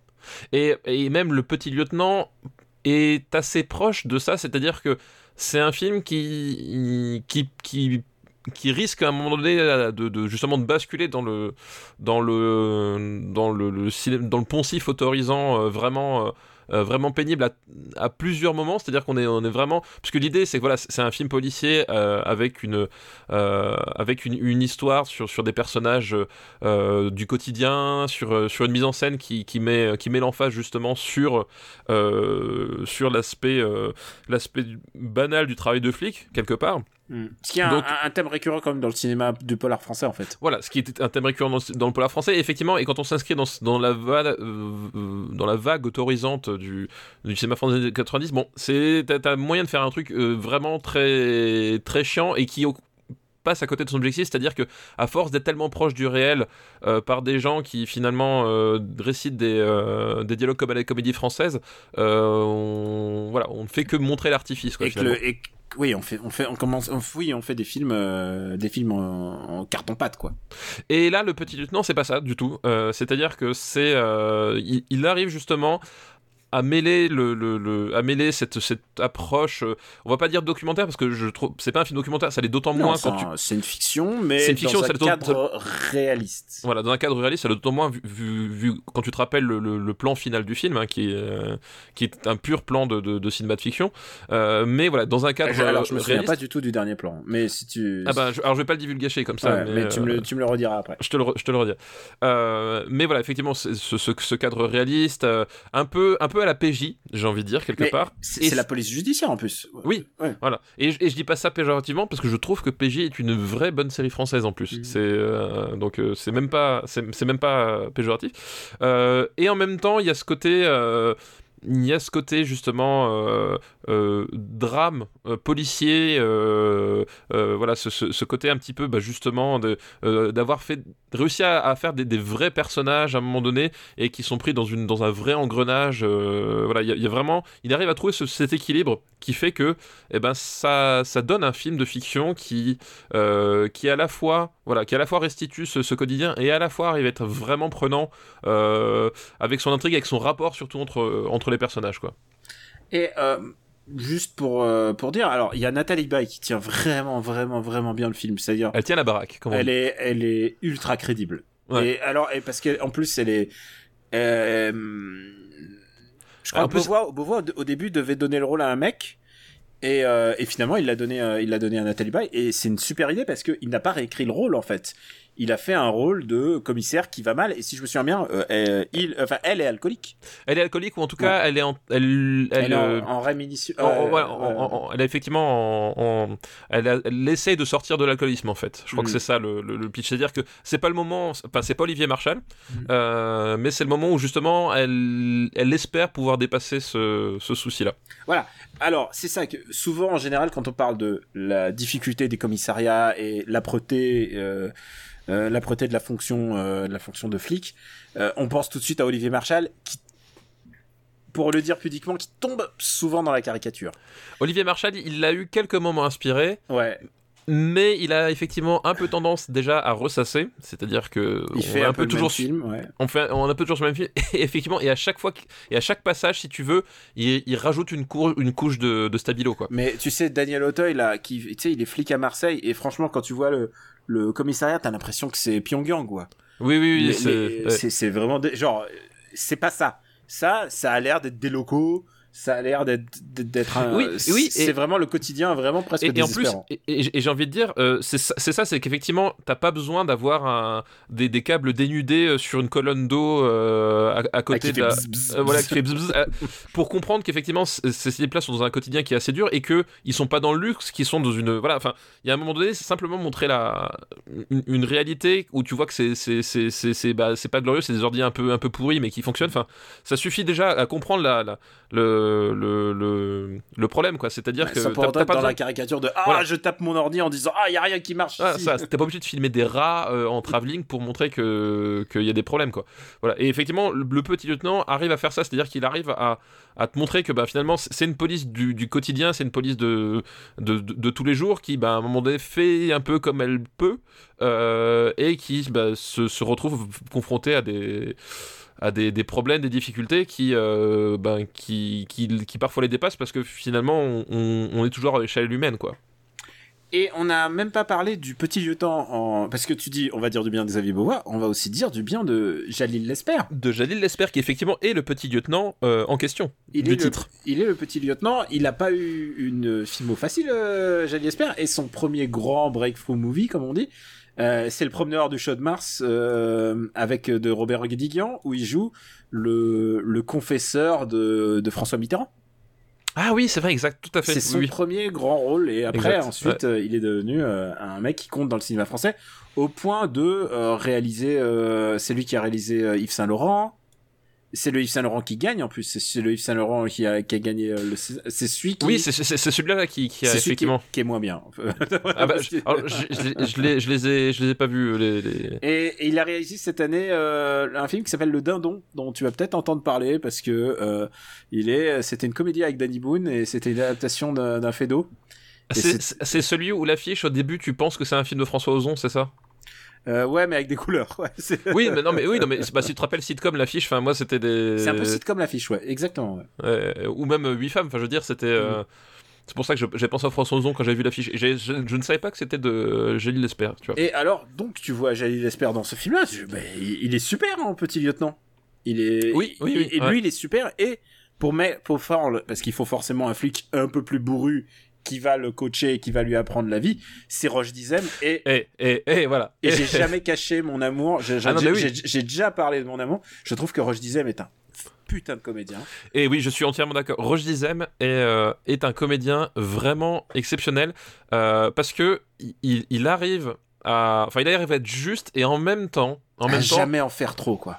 et il en même temps, il, il- il- il a toujours, toujours, pareil, toujours ouais, et il a toujours ce, euh, il a toujours ce côté où il a, des, par les mimiques, par la, par la gestuelle, par le, le mouvement, il arrive toujours à créer un personnage. Enfin, il y a, il y a un truc qui fait que euh, c'est un truc que, que, que, que, fe- que faisait Pacino ou De, De Niro, c'est- c'est-à-dire qu'à un moment donné, t'as le personnage et, euh, et, euh, et il est écrit, donc là en plus c'est un contexte assez réaliste, et en même temps, t'as plein de petits détails qui font que ça en fait un, un, un- un personnage de cinéma, tu vois. Il y a vraiment ce côté, c'est un truc que Roger arrive vraiment à faire, c'est-à-dire qu'il il, il arrive à avoir un charisme qui n'écrase pas le rôle et qui, et qui donne la- le petit truc en plus, et qui fait que même dans des films pas top, parce que Roger Dizem il a, il, a, il a tourné dans des croûtes aussi. hein. Ah non, non, oui, il en a fait. Et puis on a on a parlé aussi du. euh, je crois qu'on en a parlé. Euh, bah, il a, on a parlé du raid. Oui, du raid. Mais Voilà. le raid, bon, il était jeune. Euh, euh, comment il s'appelle l'autre euh, J'ai un trou de mémoire. Indigène. Indigène, qui, voilà. Qui est. Oui, il est super dans Indigène. C'est ça, juste et lui- le rôle est mal écrit, quoi. Ouais, lui, il est, il arrive toujours. voilà, je sais pas, il y avait un film avec Gilles Lelouch où à un moment donné, il, il kidnappe sa femme. Enfin, je sais, je sais plus comment ça s'appelle. C'était pas terrible. Mais Roche Dizem, à chaque fois, à chaque fois qu'il a l'écran, il se passe un truc quoi. Il y a Et un truc vraiment- euh, magnétique vraiment un truc, avec ce ouais. mec. Complètement. ouais. euh, de l'ordre du Ventura. Ouais, C'est-à-dire que il a un truc avec le visage et euh, je pense euh, Kassovitz aussi a un peu ça. C'est-à-dire un visage Mhm. un peu anguleux, un visage qui prend vraiment bien la lumière. C'est vraiment oui, de- en plus c'est vrai. de l'ordre du de la beauté à l'écran. Je trouve qu'il y a un, un truc vraiment beau avec ce mec à l'écran. C'est vrai qu'il il a un visage de cinéma, quoi. Vraiment, enfin. Voilà. Et effectivement, c'est aussi un acteur que, que j'adore. Et en plus, quand il est dans un bon film, bah, je, je suis d'autant plus content. Ah, je sais pas s'il nous écoute, mais ça a fait sa journée. Ah oui, non, mais non, voilà. Non, parce que c'est vrai, c'est vrai qu'on casse du sucre parfois sur, sur le Sur dos de certains clients. Et de Euh, certains fran- films français, euh, faut Voilà. pas, parce mais que- il faut aussi à un moment donné euh, voilà, faut le dire, déclarer son amour à ceux qui le méritent, quoi. Et Roche Dizem, euh, si t- moi quand il joue, euh, il joue un, un- dans des trucs de flic, je sais que je sais que ça va être bien. Enfin, je sais que euh, à bout portant de Cavaillé, euh, qui, Oui, est, oh. qui est déjà de la décennie suivante. Ah bah Ouais. c'est ça le truc avec le louche. Euh, Ah bah oui, voilà, c'est ça. Voilà, Et à bout portant, putain, genre il y a vraiment quelque chose qui se passe quoi. Il y a vraiment une espèce de dynamique. Enfin déjà c'est peut-être un des meilleurs films de Lelouch en tant qu'acteur. Euh, non vraiment c'est c'est enfin genre je- cavalier de la grande époque. Ouais ouais ouais genre j'en veux de comme ça quoi. Bon, on a dit, on n'a pas, dit pas mal de bien sur ce film. Bon, je crois qu'on peut dire euh, qu'on aime bien le petit lieutenant. Ouais, on, on aime bien. C'est vraiment, enfin, c'est c'est vraiment un film qui. euh, C'est un film vraiment touchant. C'est qui, vraiment. euh, ouais, qui, qui, qui est- et puis en plus, enfin, voilà, c'est c'est le film qui arrive à être jamais vraiment là où tu l'imagines. Mm. Euh, C'est-à-dire qu'à la fois en termes de, euh, en termes d'enjeu, de, mise en scène, c'est-à-dire que il arrive vraiment à, ménager son ce qu'il veut faire et, où il veut aller, et à chaque fois, il, il te cueille vraiment. Il y a vraiment un truc qui fonctionne vraiment hyper bien, quoi. Et euh, j'ai envie de dire un truc important, c'est que euh, bah, Nathalie Baye a eu le, le César évidemment pour, euh, pour Ah son bah oui, rôle. oui, ouais, ouais. Et je veux dire, par contre, euh, lui n'a pas eu euh, meilleur film, meilleur réalisateur. Tu sais pourquoi? Parce que c'était l'année de De battre mon cœur s'est arrêté. Ah bah pas de chance. tu sais, il y a des années, tu sais, il fallait, c'était, fallait venir soit l'année d'avant, soit l'année d'après, mais pas cette année-là. tant pis. Oui, là, tu pouvais rien faire. Tu pouvais rien faire, même musique, même euh, genre tout, tout euh, De battre mon Oui. cœur. genre adaptation. Hop, tout, tout, ils ont tout, ils ont tout raflé. Euh, où est-ce qu'on va le mettre, le petit lieutenant? Ah, le petit... On va monter déjà, je pense, Ah par, ouais, rapport alors, on monte, on monte, euh, à... par rapport à Alors, euh, ça peut pas être. Je trouve ça mieux que Need Gap, hein, vraiment. C'est où Need Gap euh, Need Gap est dans le centième. Oui, oui, c'est mieux que Need Gap, et j'adore Need Gap, hein, c'est pas du tout le... Ouais, j'essaie de regarder un polar, un, un polar qu'on ait eu pour un... Euh, moi, je vais dire que ma limite haute, Dis-moi. ma limite haute, c'est... euh, Attends, je regarde, je regarde. Ma limite haute, ce serait The, Chaser. Ça va quand même pas au-dessus de The, Chaser, euh, mais ça peut aller dans ces, euh, dans ces eaux-là, quoi. Je te propose, c'est mieux qu'Ocean 12 pour moi. Oui, c'est mieux qu'Ocean's 12, ouais, je suis d'accord. Euh, mais ça m'a pas aussi marqué que Rocky Balboa. Je suis désolé. Donc Bah, entre Ocean 12 et, Et euh, Rocky Balboa. Et, Eh ben, écoute, et- tu sais quoi, c'est une bonne place, hein, franchement. c'est une bonne place. Je pense que c'est la meilleure place qu'un. Je pense que Xavier Beauvois, je pense que c'est c'est ce qui c'est ce qu'il aura de mieux chez nous. Hein. Écoute, peut-être, mais euh, est-ce que pas à vu, euh, vu euh, son son premier gros truc euh, N'oublie pas que tu vas mourir. Euh... Où il y avait déjà Roche Dizem, je crois. Hein, N'oublie pas que tu vas mourir. Je crois bien que je l'ai vu, ouais. Ouais, il me semble. Euh, qui est un faut- peu euh, film, le film du déclin. euh.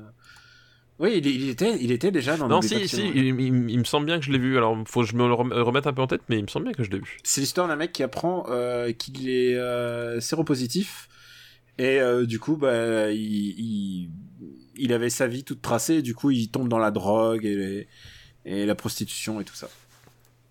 Et il y a Roche Dizem à un moment. Et il y a Dizem avant. Voilà. Donc euh, c'est c'est- mais, écoute, si tu Voilà, par contre, je pense que personne nous l'a do- l'a envoyé, je sais pas pourquoi. Mais en même temps, on n'est pas dans les années 90. Et ensuite, le film suivant, c'est quoi? Alors, le film suivant donc c'est le dernier film de cet épisode mais en même temps, on est euh, on est bien là. on, on est bien, on est bien. On est très bien. Et le dernier film de cette liste est aussi une histoire de flic. Mais c'est une histoire de flic du futur. C'est Minority Report. Ah, Minority Report, on- on- dont on a déjà parlé par rapport au contexte euh, typiquement euh, Tom Cruisien, vu qu'il y a Tom Cruise dedans. Vu qu'il y a Euh. Tom Cruise et vu qu'il y a ce- c'est Spilou quand même. Et- c'est un film avec, euh, de Steven Spielberg. Euh, c'est une adaptation de Philippe Cadic. Euh, Voilà, que pour le coup, j'ai lu le, la nouvelle qui est à la base euh, de Minority Report. Alors, je vais pas dire gâcher, la nouvelle est meilleure que le film. Oui, mais voilà, elle est meilleure notamment pour sa fin. Euh, la, fin de la nouvelle est vraiment surpuissante. La fin du film un peu moins, mais euh, j'ai envie de dire, euh, c'est un film très intéressant, je trouve Minority Report, parce que c'est vraiment un condensé de Spielberg dans le sens où tu as ses plus grandes qualités, ses plus grands travers qui se percutent, qui se s'entremêlent et qui s'entrechoquent, et parfois pas de façon hyper logique, mais qui sont quand même là. C'est un film qui est euh, qui est vraiment étrange à analyser du point de vue de, de- de Spielberg parce que tu as à la fois des, des aspirations euh, euh, assez, assez sadiques et en même temps un espèce de, besoin de réconfort un peu absurde hum, par rapport à la narration qu'il propose. Enfin voilà, c'est un film qui, Bah, de réconfort, c'est-à-dire, euh, faut le dire, faut le dire complètement. La fin a été changée, elle est passée en mode happy end. la fin est, est échangée, c'est un happy end qui tombe vraiment de nulle part et qui a pas de force du tout. Et comme dit, lisez la nouvelle. La nouvelle, la fin, elle, est- vraiment mortelle. Euh, elle est d'un cynisme assez, euh, assez fou. Et c'est. Bon, en même temps, tu t'attendais pas à ce que Spielberg aille euh, forcément dans cette voie-là, mais disons que. Le fait est que Minority, Mi- Minority Report, donc si tu l'as dit, c'est le policier du futur. Le principe, c'est qu'en en fait, la, le crime a été quasiment éradiqué. Pourquoi? Enfin, pas pourquoi, mais plutôt comment c'est qu'ils ont trouvé un système pour prédire les, les crimes à la base euh, en, utilisant des précogs, donc euh, des individus avec des, des pouvoirs euh, euh, de, de perception du Perception futur. du futur. Euh, et l'idée, c'est que le travail de la police maintenant, globalement, c'est euh, recevoir des, euh, des notifications de crimes qui peuvent anticiper plus ou moins dans, dans le futur. C'est de l'ordre de quelques minutes à quelques, quelques jours. Et les, les intercepter avant que le crime, le crime soit, soit commis. Donc ça, c'est peut-être le, le truc qu'on peut reprocher, c'est que finalement, le, le côté, le crime, enfin, la, la prison préventive, euh, est-ce que c'est une bonne chose ou pas? Le film n'en parle pas du tout. Voilà. Ouais, Alors que, bon, tu peux t'attendre à Kedic euh, que, au contraire, Oui. c'est plus. Ouais. Voilà, le film n'en parle pas du tout et euh, c'est quand même un, un vieux fantasme euh, d'une certaine Amérique euh, rigoriste, pour ne pas dire d'extrême droite. Donc ça fait un peu bizarre d'avoir un thématique comme ça et de pas du tout l'aborder. Mais bon, admettons. Au-delà de ça, c'est qu'effectivement, t'as as le contexte science-fiction qui- où, où tu dis, enfin, c'est pas Verhoeven. Je pense que Verhoeven, il y aurait eu un truc autour de ça. Voilà, c'est. ça- Verhoeven, il y aurait eu des prisons, il y aurait eu tout. Voilà, il y a- on aurait tout eu, on aurait eu les tortures, on- Il y aurait eu voilà. des Il y aurait eu des nazis, exactement. Bah, c'est- un, peu un fantasme nazi, hein, quand même. Arrêter les criminels euh, de, façon, euh, de façon préventive parce que, euh, voilà, on ne veut pas courir le risque qu'ils commettent un crime. Mais bref, au-delà de ça, c'est que, et le, twist du film, c'est qu'à un moment donné, va se produire un événement qui ne se produit jamais, c'est-à-dire un, meurtre prémédité va, va être annoncé. Et ce meurtre prémédité, le coupable annoncé, ben, c'est tout simplement le flic qui est censé euh, arrêter les, ces, criminels, ces, ces criminels euh, qui va euh, le, commettre. Et ce flic en question, c'est Tom Cruise. Quoi. Et du coup, va se lancer un combat pour la vérité et l'in- et l'innocenté, parce qu'évidemment, il ne peut pas commettre ce, crime. Et alors, ce qui est intéressant, d'abord, il faut remarquer quand même que tu dis, à juste titre que c'est adapté d'une nouvelle de Kedic. J'ai envie de dire, je suis presque soulagé qu'il y ait un film bien sur l'œuvre de Kedic, parce que franchement, l'œuvre de Kedic, il s'est fait uriner dessus en long, large, en travers. Euh, Mais il a eu Blade Runner. Il y a eu Blade Runner, ouais, mais après il y en a eu d'autres. Hein. il y en a eu d'autres, en fait. il y en a eu d'autres, mais après, il a eu droit à Ben Affleck au pire de sa forme. Ah, il oui. a eu droit à Will Smith. euh, il a eu droit à tout. Enfin, euh, quand je dis Will Smith, au, Will Smith au pire de sa forme. Il, euh, ben Affleck, c'était comment il s'appelait? C'était le Paycheck. Paycheck. Ah, Paycheck, c'était pas bien. Paycheck de John Woo, qui est une euh, calamité. Et, et Uma Thurman, dedans. Oh là là là, oh, Il a même droit à Nicolas Cage, Philippe Cadic. C'est vrai qu'il a eu droit. euh, c'était lequel? C'était. euh, Comment il s'appelle Euh, C'est aussi l'histoire de. C'est le film C'est où. le précon. c'est le précon de, de. Il voit la, la fin du monde. C'est ça, voilà, Nicolas Cage est précog, et en fait, c'est ce film où tu as une séquence où tu as Nicolas Cage qui se multiplie pour chercher le, le, le- le criminel. Ouais, évidemment, évidemment, c'est ce que tu attends de, de Nicolas Cage. donc, euh, donc oui, non, c'est presque rassurant en fait que tout Ouais. d'un coup euh, il y a. un- Et puis pour euh, Tom Cruise aussi euh, de choisir Spielberg à ce moment-là de sa carrière, c'est aussi parce que euh, il l'avait jamais fait en fait.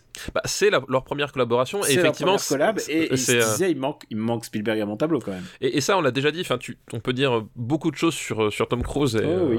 euh, euh, c'est vraiment. Et, et en plus, c'est un sujet qui nous passionne. Ça, pour le coup, c'est Mm. pas la première fois qu'on le dit. Mais il avait, il avait toujours, contrairement justement à un Will Smith qui était euh, qui était euh, nommé euh, précédemment, il a toujours cette, cette vraie conscience de cinéma. C'est-à-dire qu'à un moment donné, euh, Tom Cruise, quand il va chercher à monter sa carrière, il va pas le faire uniquement que en termes de, potentiel d'image. Il va se dire à un moment donné, cette image, elle me sera encore plus profitable si je collabore avec tel type, tel type, parce que ils ont vraiment un univers, c'est vraiment des cinéastes qui comptent. Enfin voilà, c'est un mec qui va aller chercher quand même des cinéastes importants. Il, il va pas sorti- prendre un mec qui a justement qui a réalisé deux clips pour Beyoncé et se dire euh, il va être malléable, je vais faire ce que je veux. Non, au contraire, Tom Cruise lui, il veut s'inscrire dans l'œuvre. Euh, d'un cinéaste dont on va parler p- plus tard. Alors il a aussi des, des cinéastes qui euh, de, de moindre envergure qui, qui, qui, qui sont un peu là pour, euh, pour euh, faire des, des films de moindre importance, mais il, il a cette volonté à un moment donné, Tom Cruise, voilà, de se dire moi je vais m'inscrire dans le cinéma dans le cinéma de Scorsese, je vais m'inscrire dans le, dans le cinéma de Spielberg, de Kubrick, enfin voilà, c'est une vraie Et- démarche qu'il a. Et aussi de prendre aussi des des Cameron Crowe.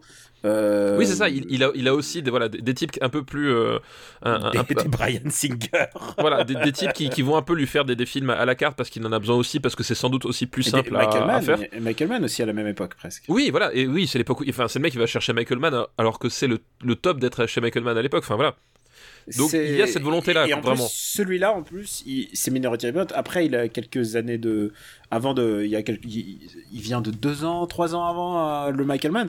Non, c'est quand même, il a quand même du, du flair et et en plus, euh, et en plus, c'est un coup de pognon puisque c'est l'époque où pour maintenir les les budgets assez bas, on on n'inclut pas le, le cachet de, de de Tom Cruise, mais par contre, il prend en pourcentage.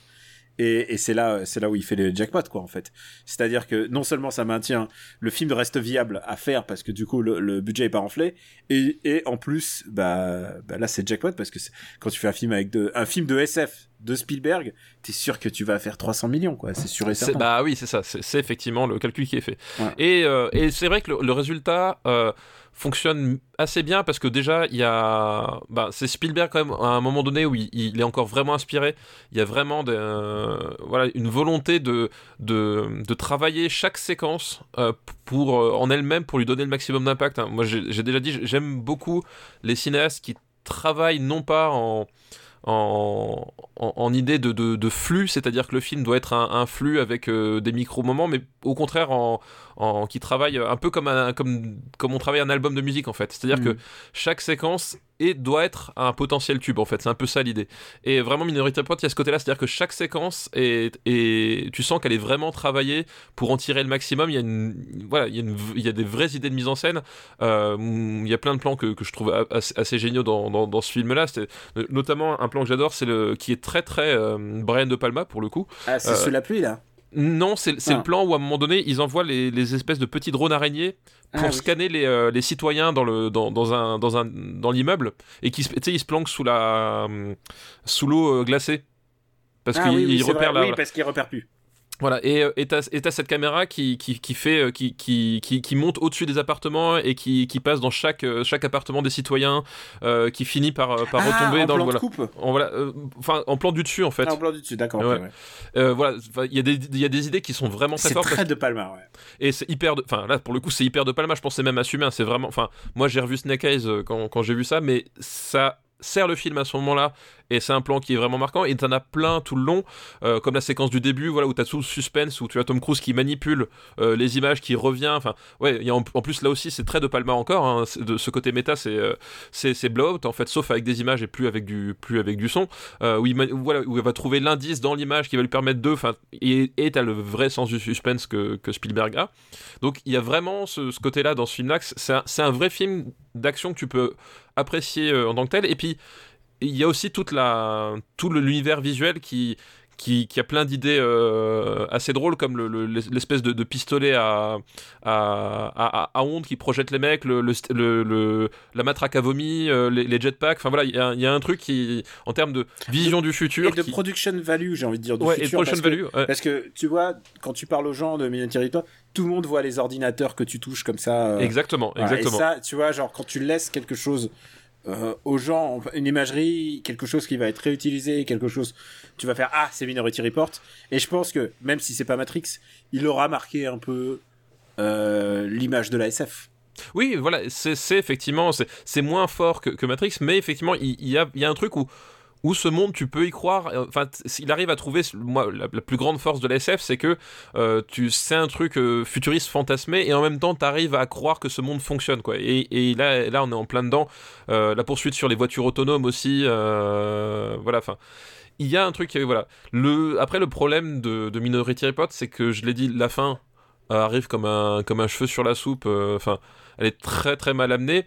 Et, euh, et puis t'as des scènes vraiment bizarres. Tu sais, comme la scène où il modifie son visage avec un. avec un. Je sais pas comment c'est, c'est une, une sorte de seringue qui s'injecte et puis il a son, Ah. son visage. qui- T'as des moments et puis t'as son œil qui roule, tu sais, t'as des moments qui sont qui qui sont parfois de, tu sais pas trop pourquoi c'est fait là avec ce ton-là. Souvent, Oui, c'est souvent, il y a toujours un, un approche de bizarrerie quand même. Et en même temps, c'est ce qui lui donne son côté attachant, c'est que justement, il se permet d'avoir euh, Tom Cruise qui court après son globe oculaire en train de rouler et de tomber dans des égouts, quoi. Enfin, je veux dire, c'est- Voilà, c'est c'est c'est ça, c'est il se permet ça et c'est assez drôle. Et voilà, Hum, donc euh, donc c'est un film que j'aime beaucoup en fait. C'est, je trouve, que c'est un c'est un bon euh, film d'action de, de, de SF. euh, euh, voilà, c'est ça fonctionne vraiment en tant que tel, quoi. Il, il- il- le truc, c'est qu'il il est à sa fin pourrie, il passe à côté du potentiel de son histoire, c'est-à-dire que tout le côté justement sur la justice préventive, c'est vraiment. euh, Il y, a- genre trois lignes de dialogue dessus, puis à la fin, on fait Ah bah ils ont tous été relâchés, donc euh, voilà. enfin, Tout va bien. Tout va bien. Euh, voilà, ça c'est complètement débile. Euh, et c'est ce qui tire un peu le film vers le bas, c'est que tu sens qu'il il n'est pas allé au bout de son potentiel, quoi. Bon, il y a quelques incohérences aussi, mais bon, ça. Qu'est-ce que tu penses bah, On va le classer, mais qu'est-ce que tu Bah, penses du, du- On va pas spoiler, mais bon, tout le monde sait que c'est lui, mais bon, je veux, je veux dire, du méchant. Ah, ouais, bah c'est pareil. Alors, il y a un côté. euh, c'est Ouais, je- un côté Rollo Tomasi. Ouais. Euh, bah c'est pareil, moi ce qui me déçoit, c'est que finalement les motivations du méchant, elles sont vraiment survolées, alors que je pense que ça aurait dû être le cœur du film. C'est-à-dire qu'on on est centré sur le traumatisme euh, de, de- de Tom Cruise d'avoir perdu son enfant, et ça c'est pour le coup 100% Spielbergien. Enfin, je veux Ah dire, bah, Le le point rapport de à l'enfance, rapport voilà. du papa. enfin, le point de dire, vue, le point de vue, c'est celui du père absent. Alors là, du coup, c'est le fils absent. absent et en plus c'est Voilà. presque c'est presque le même personnage de, de la guerre des mondes en fait si tu Voilà. Voilà. Donc là, c'est le fils absent, mais l'idée, c'est voilà, c'est le rapport à la paternité brisée qui est euh, le poncif euh, de Steven Spielberg euh, dans l'absolu, euh, pour avoir justement cette approche intime et peut-être trop hollywoodienne. Justement, là où finalement, ce qui était intéressant, c'était peut-être la couche supérieure que qu'a, par exemple, un, je sais pas, un, un Soleil Vert, quoi. Où à un moment donné, le cœur de l'intrigue, c'est euh, les, les, dérives du, du- du- d'un certain système de, de, société qui voilà qui passe et du coup ce, méchant là pour moi il a ce problème là c'est que ses motivations auraient dû être le cœur de l'intrigue et c'est pas du tout le cas et on retombe sur un, aspect mélo qui fait que ah voilà tu, tu te dis mais non ok voilà c'est un film dommage Un, peu, un peu gâché par son dernier tiers et d'ailleurs euh, du coup le film est un peu long euh, et un peu Bah oui, long. ouais. Oui, bah, une, une fois que, que les enjeux sont posés et une fois que tu as compris que finalement Spielberg euh, ben, ferait juste un, un, un truc, euh, un truc un peu mélo machin, tu- les 20 dernières minutes sont, sont un peu longuettes. Hmm. Où va-t-on le classer? Mettons par exemple un autre film du- qui parle de futur, bah, par, exemple par Babylone AD. Ah. Qu'est-ce qu'il raconte C'est beaucoup mieux que Ouais. Babylone. Tu sais, il y a un truc qu'on n'a pas dit, mais je pense que c'est une des plus belles photos d'un d'un d'un Spielberg. J'adore Alors, la photo de ce film. Alors- c'est Janusz Kaminski encore. C'est Janusz Kaminski. Alors je trouve qu'elle a un tout petit peu vieilli. Pourquoi? Parce qu'elle a été reprise par environ tous les films Tous de les films de SF SF qui sont sortis. qui sont sortis jusqu'à Blade Runner 2049 qui, qui a attendu une rupture. Mais même, sinon, même c'est. Gravity, euh, même tout ça, ils ont été influencés par. euh, Ouais, et- effectivement, c'est le, enfin, oui, le, le manière que- de, de, bah, les, les, les- en fait, surexposer les, les voilà, trucs, voilà. la, la surexposition et les tons bleus. euh, et le problème de Kaminski, je trouve, si je peux me permettre, c'est que c'est pas un type qui est forcément très subtil quand il fait de la, photo. Et c'est parfois quand justement le problème de ça c'est que certains de ces films ont tendance à vieillir un petit peu. Euh, et je trouve que c'est le cas un peu de Minority ça fonctionne toujours aussi. Et tu quand tu vois Minority Report tu comprends en fait toute la enfin tu comprends visuellement toute la SF qui a suivi derrière. Euh, mais je trouve que ça euh, voilà ça, ça a un petit peu vieilli euh, parce que je trouve ça un poil forcé quoi Bah oui, mais c'est le truc, c'est que, eh, tu sais quoi, moi j'adorais le bon dans quand, Oui. la première fois qu'on l'a entendu, hein, tu sais, je trouvais non, ça. ex- je me disais, oui. mais non, c'est génial, et au bout d'un moment, tout le monde l'a fait, quoi. Oui, voilà, mais c'est un peu ça, effectivement, c'est un peu ça, quoi. Où va-t-on le mettre Par rapport à Papé Bélanade, par rapport à fucking Katsovitz? Euh... Ah, je crois que je préfère fucking Kassovitz, qui est, qui est un film. euh, Ah, mais alors intéressant, est-ce que tu préfères ça à Ghost in the Shell, euh, Ghost Oui. in the Shell 2 Je préfère ça à Ghost in the Shell 2. ouais. Donc, euh, tu veux mettre Minority Report entre fucking Kassovitz et Innocence Euh, Direct Réfléchis. Non, non, je suis en train de regarder. Ah, tu préfères la guerre des mondes moi je, Euh, moi, je préfère Minority C'est Report à la c'est guerre où la guerre des des mondes. La guerre des mondes est 68ème. Ah ouais, j'avais pas vu. Ah, c'est- putain, et- la guerre des mondes a pratiquement les mêmes défauts que Oui. Minority C'est, Report. c'est... Euh, Euh, non, non, la guerre des mondes, la guerre des mondes ne, ne, ne réécrit pas de manière débile un bouquin. Oui, enfin, Enfin, tu pas- débile, tu vois ce que je, on a, on a parlé, c'est l'épisode 65, Ouais. et c'est une manière de, enfin, une manière de éluder complètement un truc passionnant du bouquin. oui, c'est vrai. D'ailleurs, mais c'est peut-être le cas, j'ai pas lu le- la nouvelle originale pas- de Minority Report, mais c'est peut-être le cas de ça. C'est un peu le cas aussi de Minority Report, mais peut-être de façon moins flagrante. C'est-à-dire Mhm. que Minority Report, c'est une nouvelle à la base. Et euh, c'est-à-dire que beaucoup de choses sont, sont dites euh, se- enfin, de, entre les lignes. quoi. Mhm. Et le, le fait que la nouvelle en fait, est extrêmement cynique euh, est le propos de, la nouvelle. Hum, Alors que la guerre des mondes, effectivement, c'est plus euh, effectivement des chapitres entiers qui, à un moment donné, euh, on va- voilà. Mais en même temps, la guerre des mondes a, la conscience de d'être un film euh, post-11 septembre, quoi.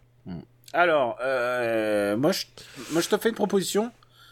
Entre... Mais c'est vrai que ça peut pas aller sous Taken en fait, je suis, je suis con, attends, c'est bon. pas foutre. Non, mais- Non, mais genre, tu je- non, genre, je préfère vraiment Iron Man à, à non mais non bien sûr que non bien sûr que non bien sûr non non mais excuse-moi je, je reviens je reviens à euh, les esprits ça peut surtout, pas surtout, t'es pas, t'es pas ouf de innocence comme moi.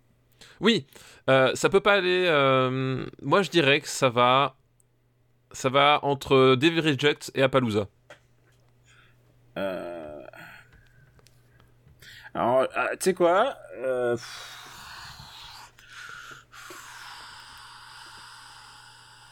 Je préfère le petit lieutenant. Euh, ok, ben, on... Mais ben, je te propose qu'on le mette juste en dessous du petit lieutenant. D'accord, ok. Tu vois, euh, juste au-dessus d'Option 12. Eh ben parfait. Ok, Minority Report et donc euh, 65e Et donc, euh, 65e, c'est ça. Et ça veut dire qu'il est quand même au-dessus de la guerre des mondes, et je préfère euh, Minority Report de assez loin quand même à la guerre des mondes. Eh bien écoute, C'est fini c'est gravé, c'est ainsi. C'est fini mon gars, je m'étire un coup parce que j'ai le droit, parce que c'est, je, je rappelle encore une fois, je n'enregistre plus dans mon bureau, mais dans le salon. tu as été chassé du bureau. j'ai été, euh, j'ai été, euh, ouais. Voilà, j'ai été. Voilà, maintenant je suis avec un baluchon et je me promène avec mon. Tu, tu enregistres hein, dans, dans la rue d'ailleurs, en fait. Tu es un Exactement. SDF du podcast. Exactement. Est-ce que tu as quelque chose à nous recommander pour cet épisode qui est déjà. Nous, on avait dit qu'il durait une heure. À chaque fois, il dure, il dure plus d'une heure. C'est, ça, c'est qu'on n'arrive pas à faire court. hein, Ouais. donc, euh, mais bon, c'est ainsi, c'est- le marbre, la passion. c'est comme eh bien, ma recommandation, euh, je préviens tout de suite parce que ici c'est pas YouTube, euh, il, y a un- on- il peut y avoir un conflit d'intérêt puisque c'est une recommandation euh, d'une personne que je connais bien, que je peux même considérer comme un ami. Ah, faut, pas- faut, faut pas pousser non plus. non, non. Ouais, pour, pour dire que c'est quand même un connard. Voilà, c'est ça que je. Ouais, et- et tu dirais la même chose de moi, et ça, c'est à ça qu'on voit que c'est un mec de qualité. voilà. Voilà, puisque la, ma recommandation, donc voilà, vous, vous êtes libre de, de croire que mon avis est orienté, mais je pense que c'est une vraie recommandation dans le sens où je trouve que ce qu'il a fait est vraiment excellent. Mais après, voilà, vous êtes libre de, de ne pas l'interpréter comme ça. Donc, ma recommandation, c'est d'après une histoire de Stephen King, euh, qui est un livre paru chez Hachette, euh, écrit par Mathieu Rostac et surtout, enfin, surtout, dans le sens où justement c'est là où je parlais, François Co. euh, Un ami. un ami, euh, voilà, un, un- un- un ami de notamment Nanarland, hein, mais qui collabore aussi avec Mad Movies. Et Une personne- et qui m'a fourni thème de Patrick Sébastien en, version- copie. Exactement. Euh, une personne, donc François Co, avec qui j'ai fait des euh, dédicaces conjointes hein, quand j'ai sorti mon livre de, de Carpenter. Donc voilà.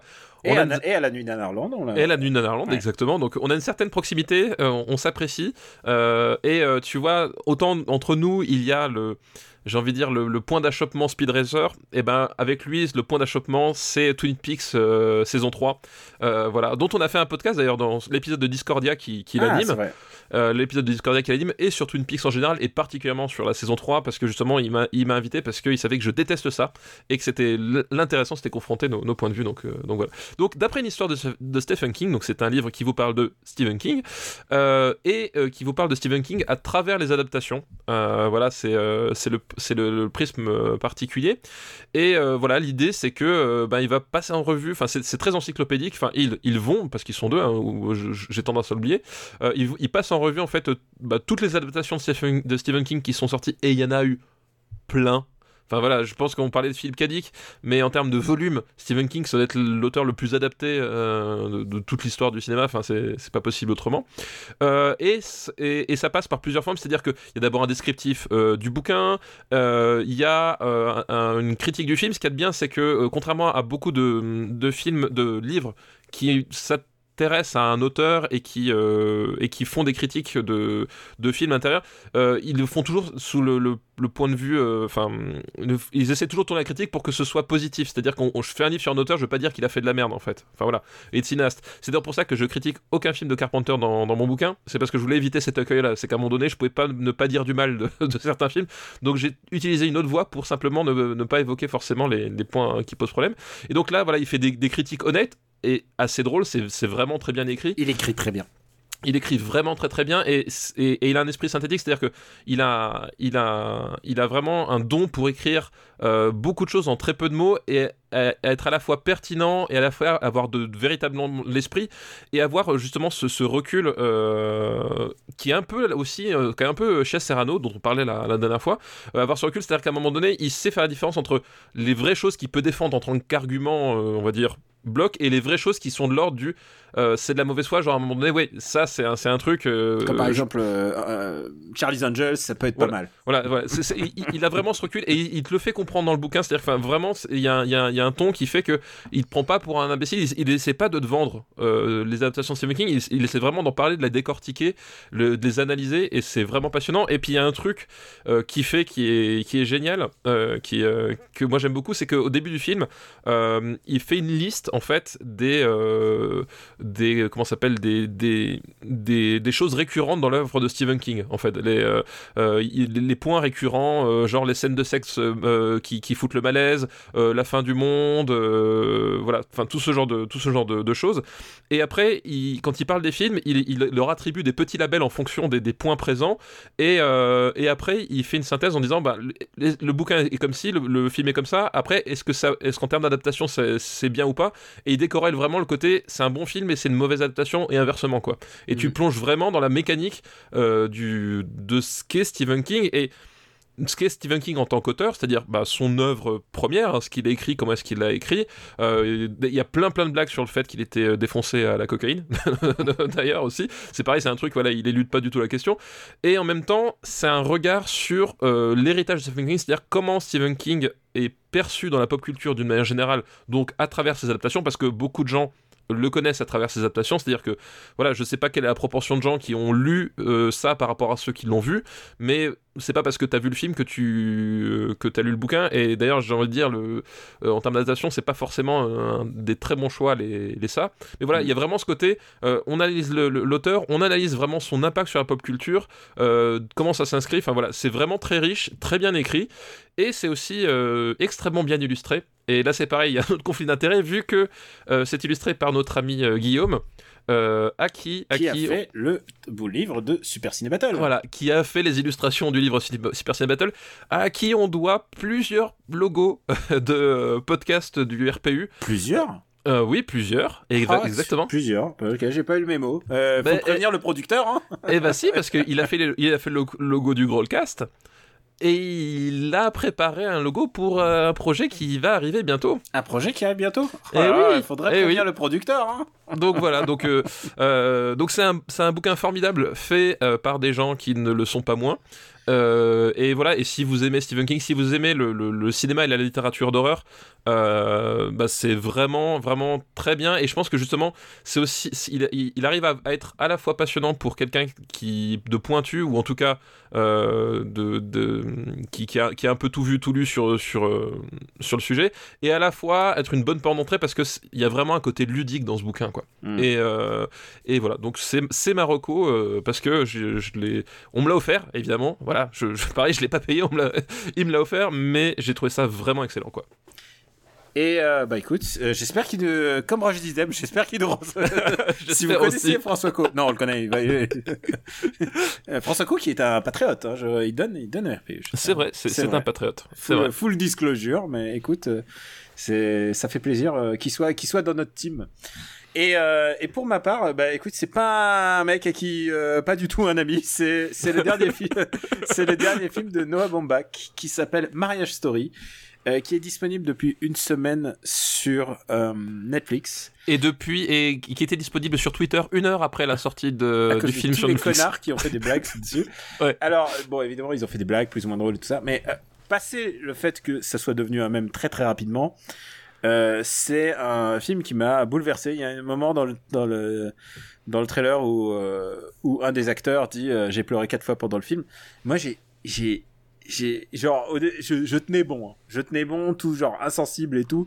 Et il y a un moment et il y a un moment dans le film où ils se mettent à chanter. Et tu sais quoi? J'ai jamais été ému par les par les, les passages chantés, à part, euh, je vais te faire une confidence, euh, la petite sirène, quand c'était raconté dans le documentaire qui s'appelait Waking Up Sleeping Beauty, et qui, te, D'accord. rac- et qui te racontait comment euh, la, la chanson a été composée et que le mec est mort genre juste après. C'est ça qui est assez intéressant dans la petite sirène, c'est que bah on te raconte, on te raconte que toutes les, les chansons qui ont été composées par ce mec, bah en fait le mec est décédé juste après. Et là, là en l'occurrence, c'est Adam Driver qui se met à chanter de manière spontanée dans un bar. Et je pense que c'est une des scènes qui me, genre, ça me remet encore d'en parler, je peux te dire.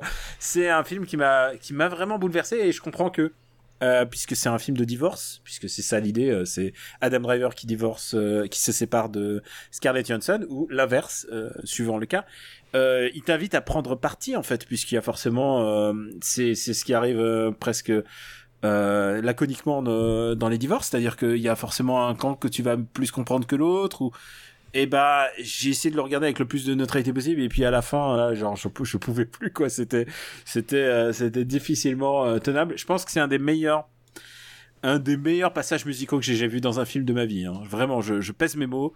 Euh, parce qu'en plus il y en a deux, il y en a deux qui sont côte à côte, donc euh, et de Scarlett Johansson et d'Adam Driver, qui sont faits dans des, des conditions absolument euh, différentes et autour d'une même comédie musicale. C'est ça qui est intéressant. Euh, Il y a Laura Dern dans le film et Laura Dern, elle, elle, est, elle est extraordinaire. C'est pas la Laura Dern de, Star Wars épisode 8. C'est pas Adam Driver de Star Wars épisode 8, j'ai envie de te dire non plus. Euh, c'est euh, c'est euh, c'est des grands comédiens à qui on leur donne on, on donne un grand texte et ils sont vraiment euh, c'est vraiment ils sont euh, au summum de leur style et j'ai même envie de te dire tu vois je pense que c'est le genre de film que je si j'étais prof de comédie je leur montrerais regardez regardez regardez l'acting regardez à quel niveau ils, mettent la barre euh, en termes d'acting, en termes de naturel, en termes de, de cohérence de personnage. Scarlett Johansson, elle me, elle me fait vibrer, genre sa manière, sa prise de parole euh, devant les avocats. Enfin, vraiment. Évidemment, euh, il y a des gens qui pensaient que on allait voir plus de disputes et moins d'avocats et d'histoires d'avocats. Il y a quand même pas mal d'histoires d'avocats et, et le fait est que euh, dans les divorces euh, à l'américaine, bah, il y en a un qui parfois reste à New York et l'autre il va à l'autre bout du pays. Faut pas oublier qu'il y a, presque un, continent entier qui les sépare. Donc ça crée une distance, ça crée une distance juridique, ça crée une distance humaine. Et c'est aussi ça dont parle la deuxième moitié du film. Moi, ça m'a bouleversé. Je sais pas si ça va marcher sur vous. Euh, je, n'ai aucune idée. Mais voilà, euh, on a parlé de Noah Baumbach dans de ses films. Il m'a bouleversé deux fois, ce mec. Donc deux films à, à 20 ans d'écart. Et écoute, c'est pas mal. Il y a des gens qui n'y arrivent pas, tu vois. On a parlé de Constantine. Tu vois, je- voilà. Et en plus, si vous avez Netflix, il est disponible. C'est une production Netflix. Bon, euh, si Netflix a pu permettre la création de ce film, écoute, j'en suis content. Je suis content. Je sais pas si si il peut euh, jouer pour les Oscars, parce que évidemment, euh, tu sais que les les films de Netflix, c'est pas du cinéma, donc ça va pas aux Oscars. Mais euh, mais écoute, je pense que ça vaut le coup d'œil. Ça vaut ça vaut le coup que vous y intéressiez, et en particulier au cinéma de Noah Baumbach. euh, en tout cas, celui-là. Voilà, j'ai tout dit. J'espère que je t'ai convaincu. J'espère que je t'ai convaincu d'aller au-delà du du. Bah, alors je- moi, moi, effectivement, moi, je suis dans un cas particulier, c'est-à-dire que le, le film m'a été pourri littéralement par les, les, les centaines Les de mèmes, qui, qui ont surgi, mais quand je dis une heure après la mise à disponibilité, c'est- j'exagère à peine. C'est-à-dire que je savais même pas que le film était sorti, j'avais déjà des dizaines de de centaines de mèmes qui mélangeaient en plus des, des, des trucs avec le Mandalorian, enfin genre. Euh, le, le, le cauchemar du, Mmh. du de, De d'internet euh, se concrétisait devant moi et, euh, et en fait il a, dans le lot il y en avait des vraiment drôles et du coup le problème c'est que je, aujourd'hui la, la scène qui, qui, qui est détournée je, je ne vois plus que ça Mm. Mais il y a pas que cette scène, heureusement. non bien sûr heureusement il n'y a pas que ça mais donc du coup je pense que je vais avoir besoin de temps pour, Ouais, digérer le truc Ouais. et, et quelque part je vous en veux tous parce que c'est- là c'est Moi, le problème bah, c'est j'ai que- pas participé, moi. Non tu n'as pas participé mais c'est ça problème l'internet, voilà. c'est l'internet, c'est que là on n'était pas dans le cas où des mecs donnaient leur impression, genre ouais, euh, ils jouent trop bien machin. C'est genre t'avais des scènes entières qui étaient balancées sur internet euh, comme ça, qui étaient détournées euh, et voilà. Puis bah du coup tu découvres le, le film de cette façon-là. Forcément c'est l'image qui va te rester et et bah, je, voilà, il y a peut-être à un moment donné un certain délai de carence, je sais pas où à observer, parce que là c'était vraiment ultra violent. Je, je pense que c'était la première fois que c'était, même, même euh, les, comment ça s'appelle, même, euh, même Avengers, des trucs comme ça, c'est- jamais euh, Aussi euh, violent, aussi, rapide. violent, aussi rapide, quoi. Là c'était c'était assez ouf, quoi. Et euh, je tiens à dire un truc, euh, si vous, si vraiment vous êtes intéressé par Noah Baumbach, son précédent film est disponible sur Netflix. Il s'appelle The Meyerowitz Stories. C'est aussi un film qui m'a bouleversé maintenant que j'y pense. Et c'est un film avec Ben Stiller et Adam Sandler et Dustin Hoffman et Emma Thompson. Et ils sont euh, tous les trois les, enfants de Dustin Hoffman. Et c'est une histoire de, bah, de, de famille euh, comme on peut se l'imaginer. Il était en compétition à Cannes. Évidemment, il a pas gagné parce que c'est un film euh, Netflix. Mais voilà, ça m'a, c'était vraiment génial. J'ai adoré ce film à l'époque. Et, euh, et voilà, je, si vous avez l'occasion, je vous conseille vraiment de, si ça vous intéresse, les, histoires de, de New-Yorkais euh, euh, dépressifs, ça peut être intéressant pour vous. Voilà. Bah, très bien. Je, je l'ai- je- je l'ai moins, bien, je moins vendu, mais évidemment, c'était pas le sujet de ma. Voilà, ça fait une double reco. Euh, papa, où peut-on te retrouver? Eh bien, donc, euh, euh, dans After Eight, dans euh, Super Ciné Battle, évidemment. Et le livre disponible dans toutes les librairies. commandez-le, c'est le Et- moment. et- et voilà. c'est quand même mieux que le torchon de François Co, quand même. hein. Je, voilà, excusez-nous, mais. Putain, les mecs, il faut leur recommandation de leur bouquin à la fin de l'émission, quoi. On est vraiment des nazes. Euh, tu sais, c'est le mec, euh, quand il est avec sa meuf, euh, elle a raccroché, puis il fait Au fait, je t'aime. Voilà, c'est un peu ça. C'est un, un peu tard, mec. Euh, voilà, donc sur Twitter, GKPluginBaby, sur Gamecult. Ah oui, c'est vrai qu'on a le, le select de la fin de l'année. Normalement, d'ici la la diffusion, elles seront, elles seront elles seront en ligne, ou en tout cas, pas loin. Ouais, en Voilà. tout cas, nous, on les aura écrits et eux, ils seront en train de faire. Voilà, Ah, est-ce qu'il faut appuyer sur le bouton entrée? C'est ça, exactement. Et c'est compliqué. Vous savez comment c'est Internet. Hein. C'est compliqué pour les jeux. Et puis, et puis voilà, du coup, parle à mon Luc, on a, on a fait Arthur 3. Voilà. C'est bon. Allez, parle à mon Luc, on en Ça, parle plus fait. pendant un trimestre. Bon, Ça, c'est fait. Euh, bah pour ma part, euh, Camille Érotique sur Twitter, After Eight, Super Ciné Battle. BD sans modération, vous l'aurez compris, est en modération en ce moment parce qu'il est, en ce moment bébé sans modération par contre, donc il est en bébé BD sans modération et un peu en congé maternité. Et euh, voilà, bah, c'est ce qui arrive. Mais bah, peut-être qu'il y a des nouveaux projets euh, du RPU euh, pour pas pour contrebalancer parce que c'est pas l'idée, parce que un, un podcast ne remplace pas l'autre, mais au contraire pour multiplier l'offre. Qui sait, qui sait ce qui arrive J'ai aussi des projets en tête. Voilà, Euh, qui, sait ce qui, peut, qui sait ce que 2020 nous réserve Qui sait ce que 2020 nous réserve Oh là là là là, j'ai hâte. Euh, et donc euh, voilà, j'ai hâte d'être en 2020 pour des, les futurs les futures listes des- de Super Ciné Battle. Et voilà, le reste vous connaissez, euh, Gaijin Dash et Gamecult, et puis euh, différents autres projets. Normalement, je suis, à l'heure qu'il est, je suis en train d'écrire les listes, euh, je suis en train d'écrire le, le- le meilleur du pire des comédies françaises. J'ai peur. Oui, t'as peur, mais t'as raison, tu fais bien. Faut que je te parle en antenne. oui, non, je sais. C'est pour ça que j'ai peur. On vous fait des bisous et on vous embrasse très fort. Merci encore de nous être fidèles. Merci encore à tous ceux qui donnent au RPU, au Patreon. Euh, Patreon.com slash RPU. Vous pouvez donner euh, tout ce que vous voulez. Vous pouvez euh, à, à tout moment augmenter votre, votre, votre don. Et voilà, vous êtes libre de faire ce que vous voulez. Vous pouvez nous donner à partir de 1 dollar, figure-toi. Et, euh, et donc on vous remercie, on le dit, on le dit à la toute fin, alors que les gens n'écoutent plus à la toute fin, c'est nul. Au moment où on a parlé de notre bouquin, c'est vrai. Vraiment, on devrait réorganiser cette émission, on devrait, tout- on devrait faire le business On devrait, avant. on devrait la remonter, tu sais, comme Tarantino en fait. On va la, on va la remonter dans, dans, dans, dans un sens complètement antichronologique et comme ça, voilà, vous Voilà. entendrez ça au et à la début. fin, il y aura Marcellus Wallace. On vous embrasse très fort et on vous dit à très très très bientôt pour le épisode 99. Épisode 99, ça va être chaud bouillant. Chaud bouillant, un épisode double, mais en même temps, on- euh, il sera pas si double que ça, vu le, Oui, le vu qu'on est déjà à une heure et demie. On vous embrasse, on vous dit à bientôt. Ciao à tous.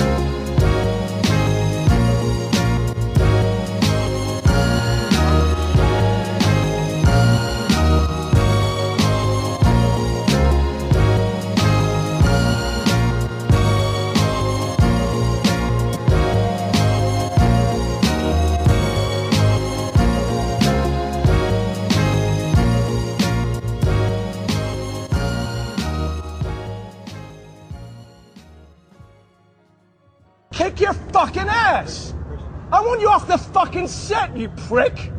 Sorry. No, don't just be sorry. Think for one fucking second. What the fuck are you doing? Are you professional or not? Yes, I am. Do I fucking walk around and rip down? No, shut the fuck up, Bruce. Do I want? No! No! Don't shut me up. Am I gonna walk around and rip your fucking lights down in the middle of a scene? Then why the fuck are you walking right through Ah, da da da da, like this in the background. What the fuck is it with you? Une production.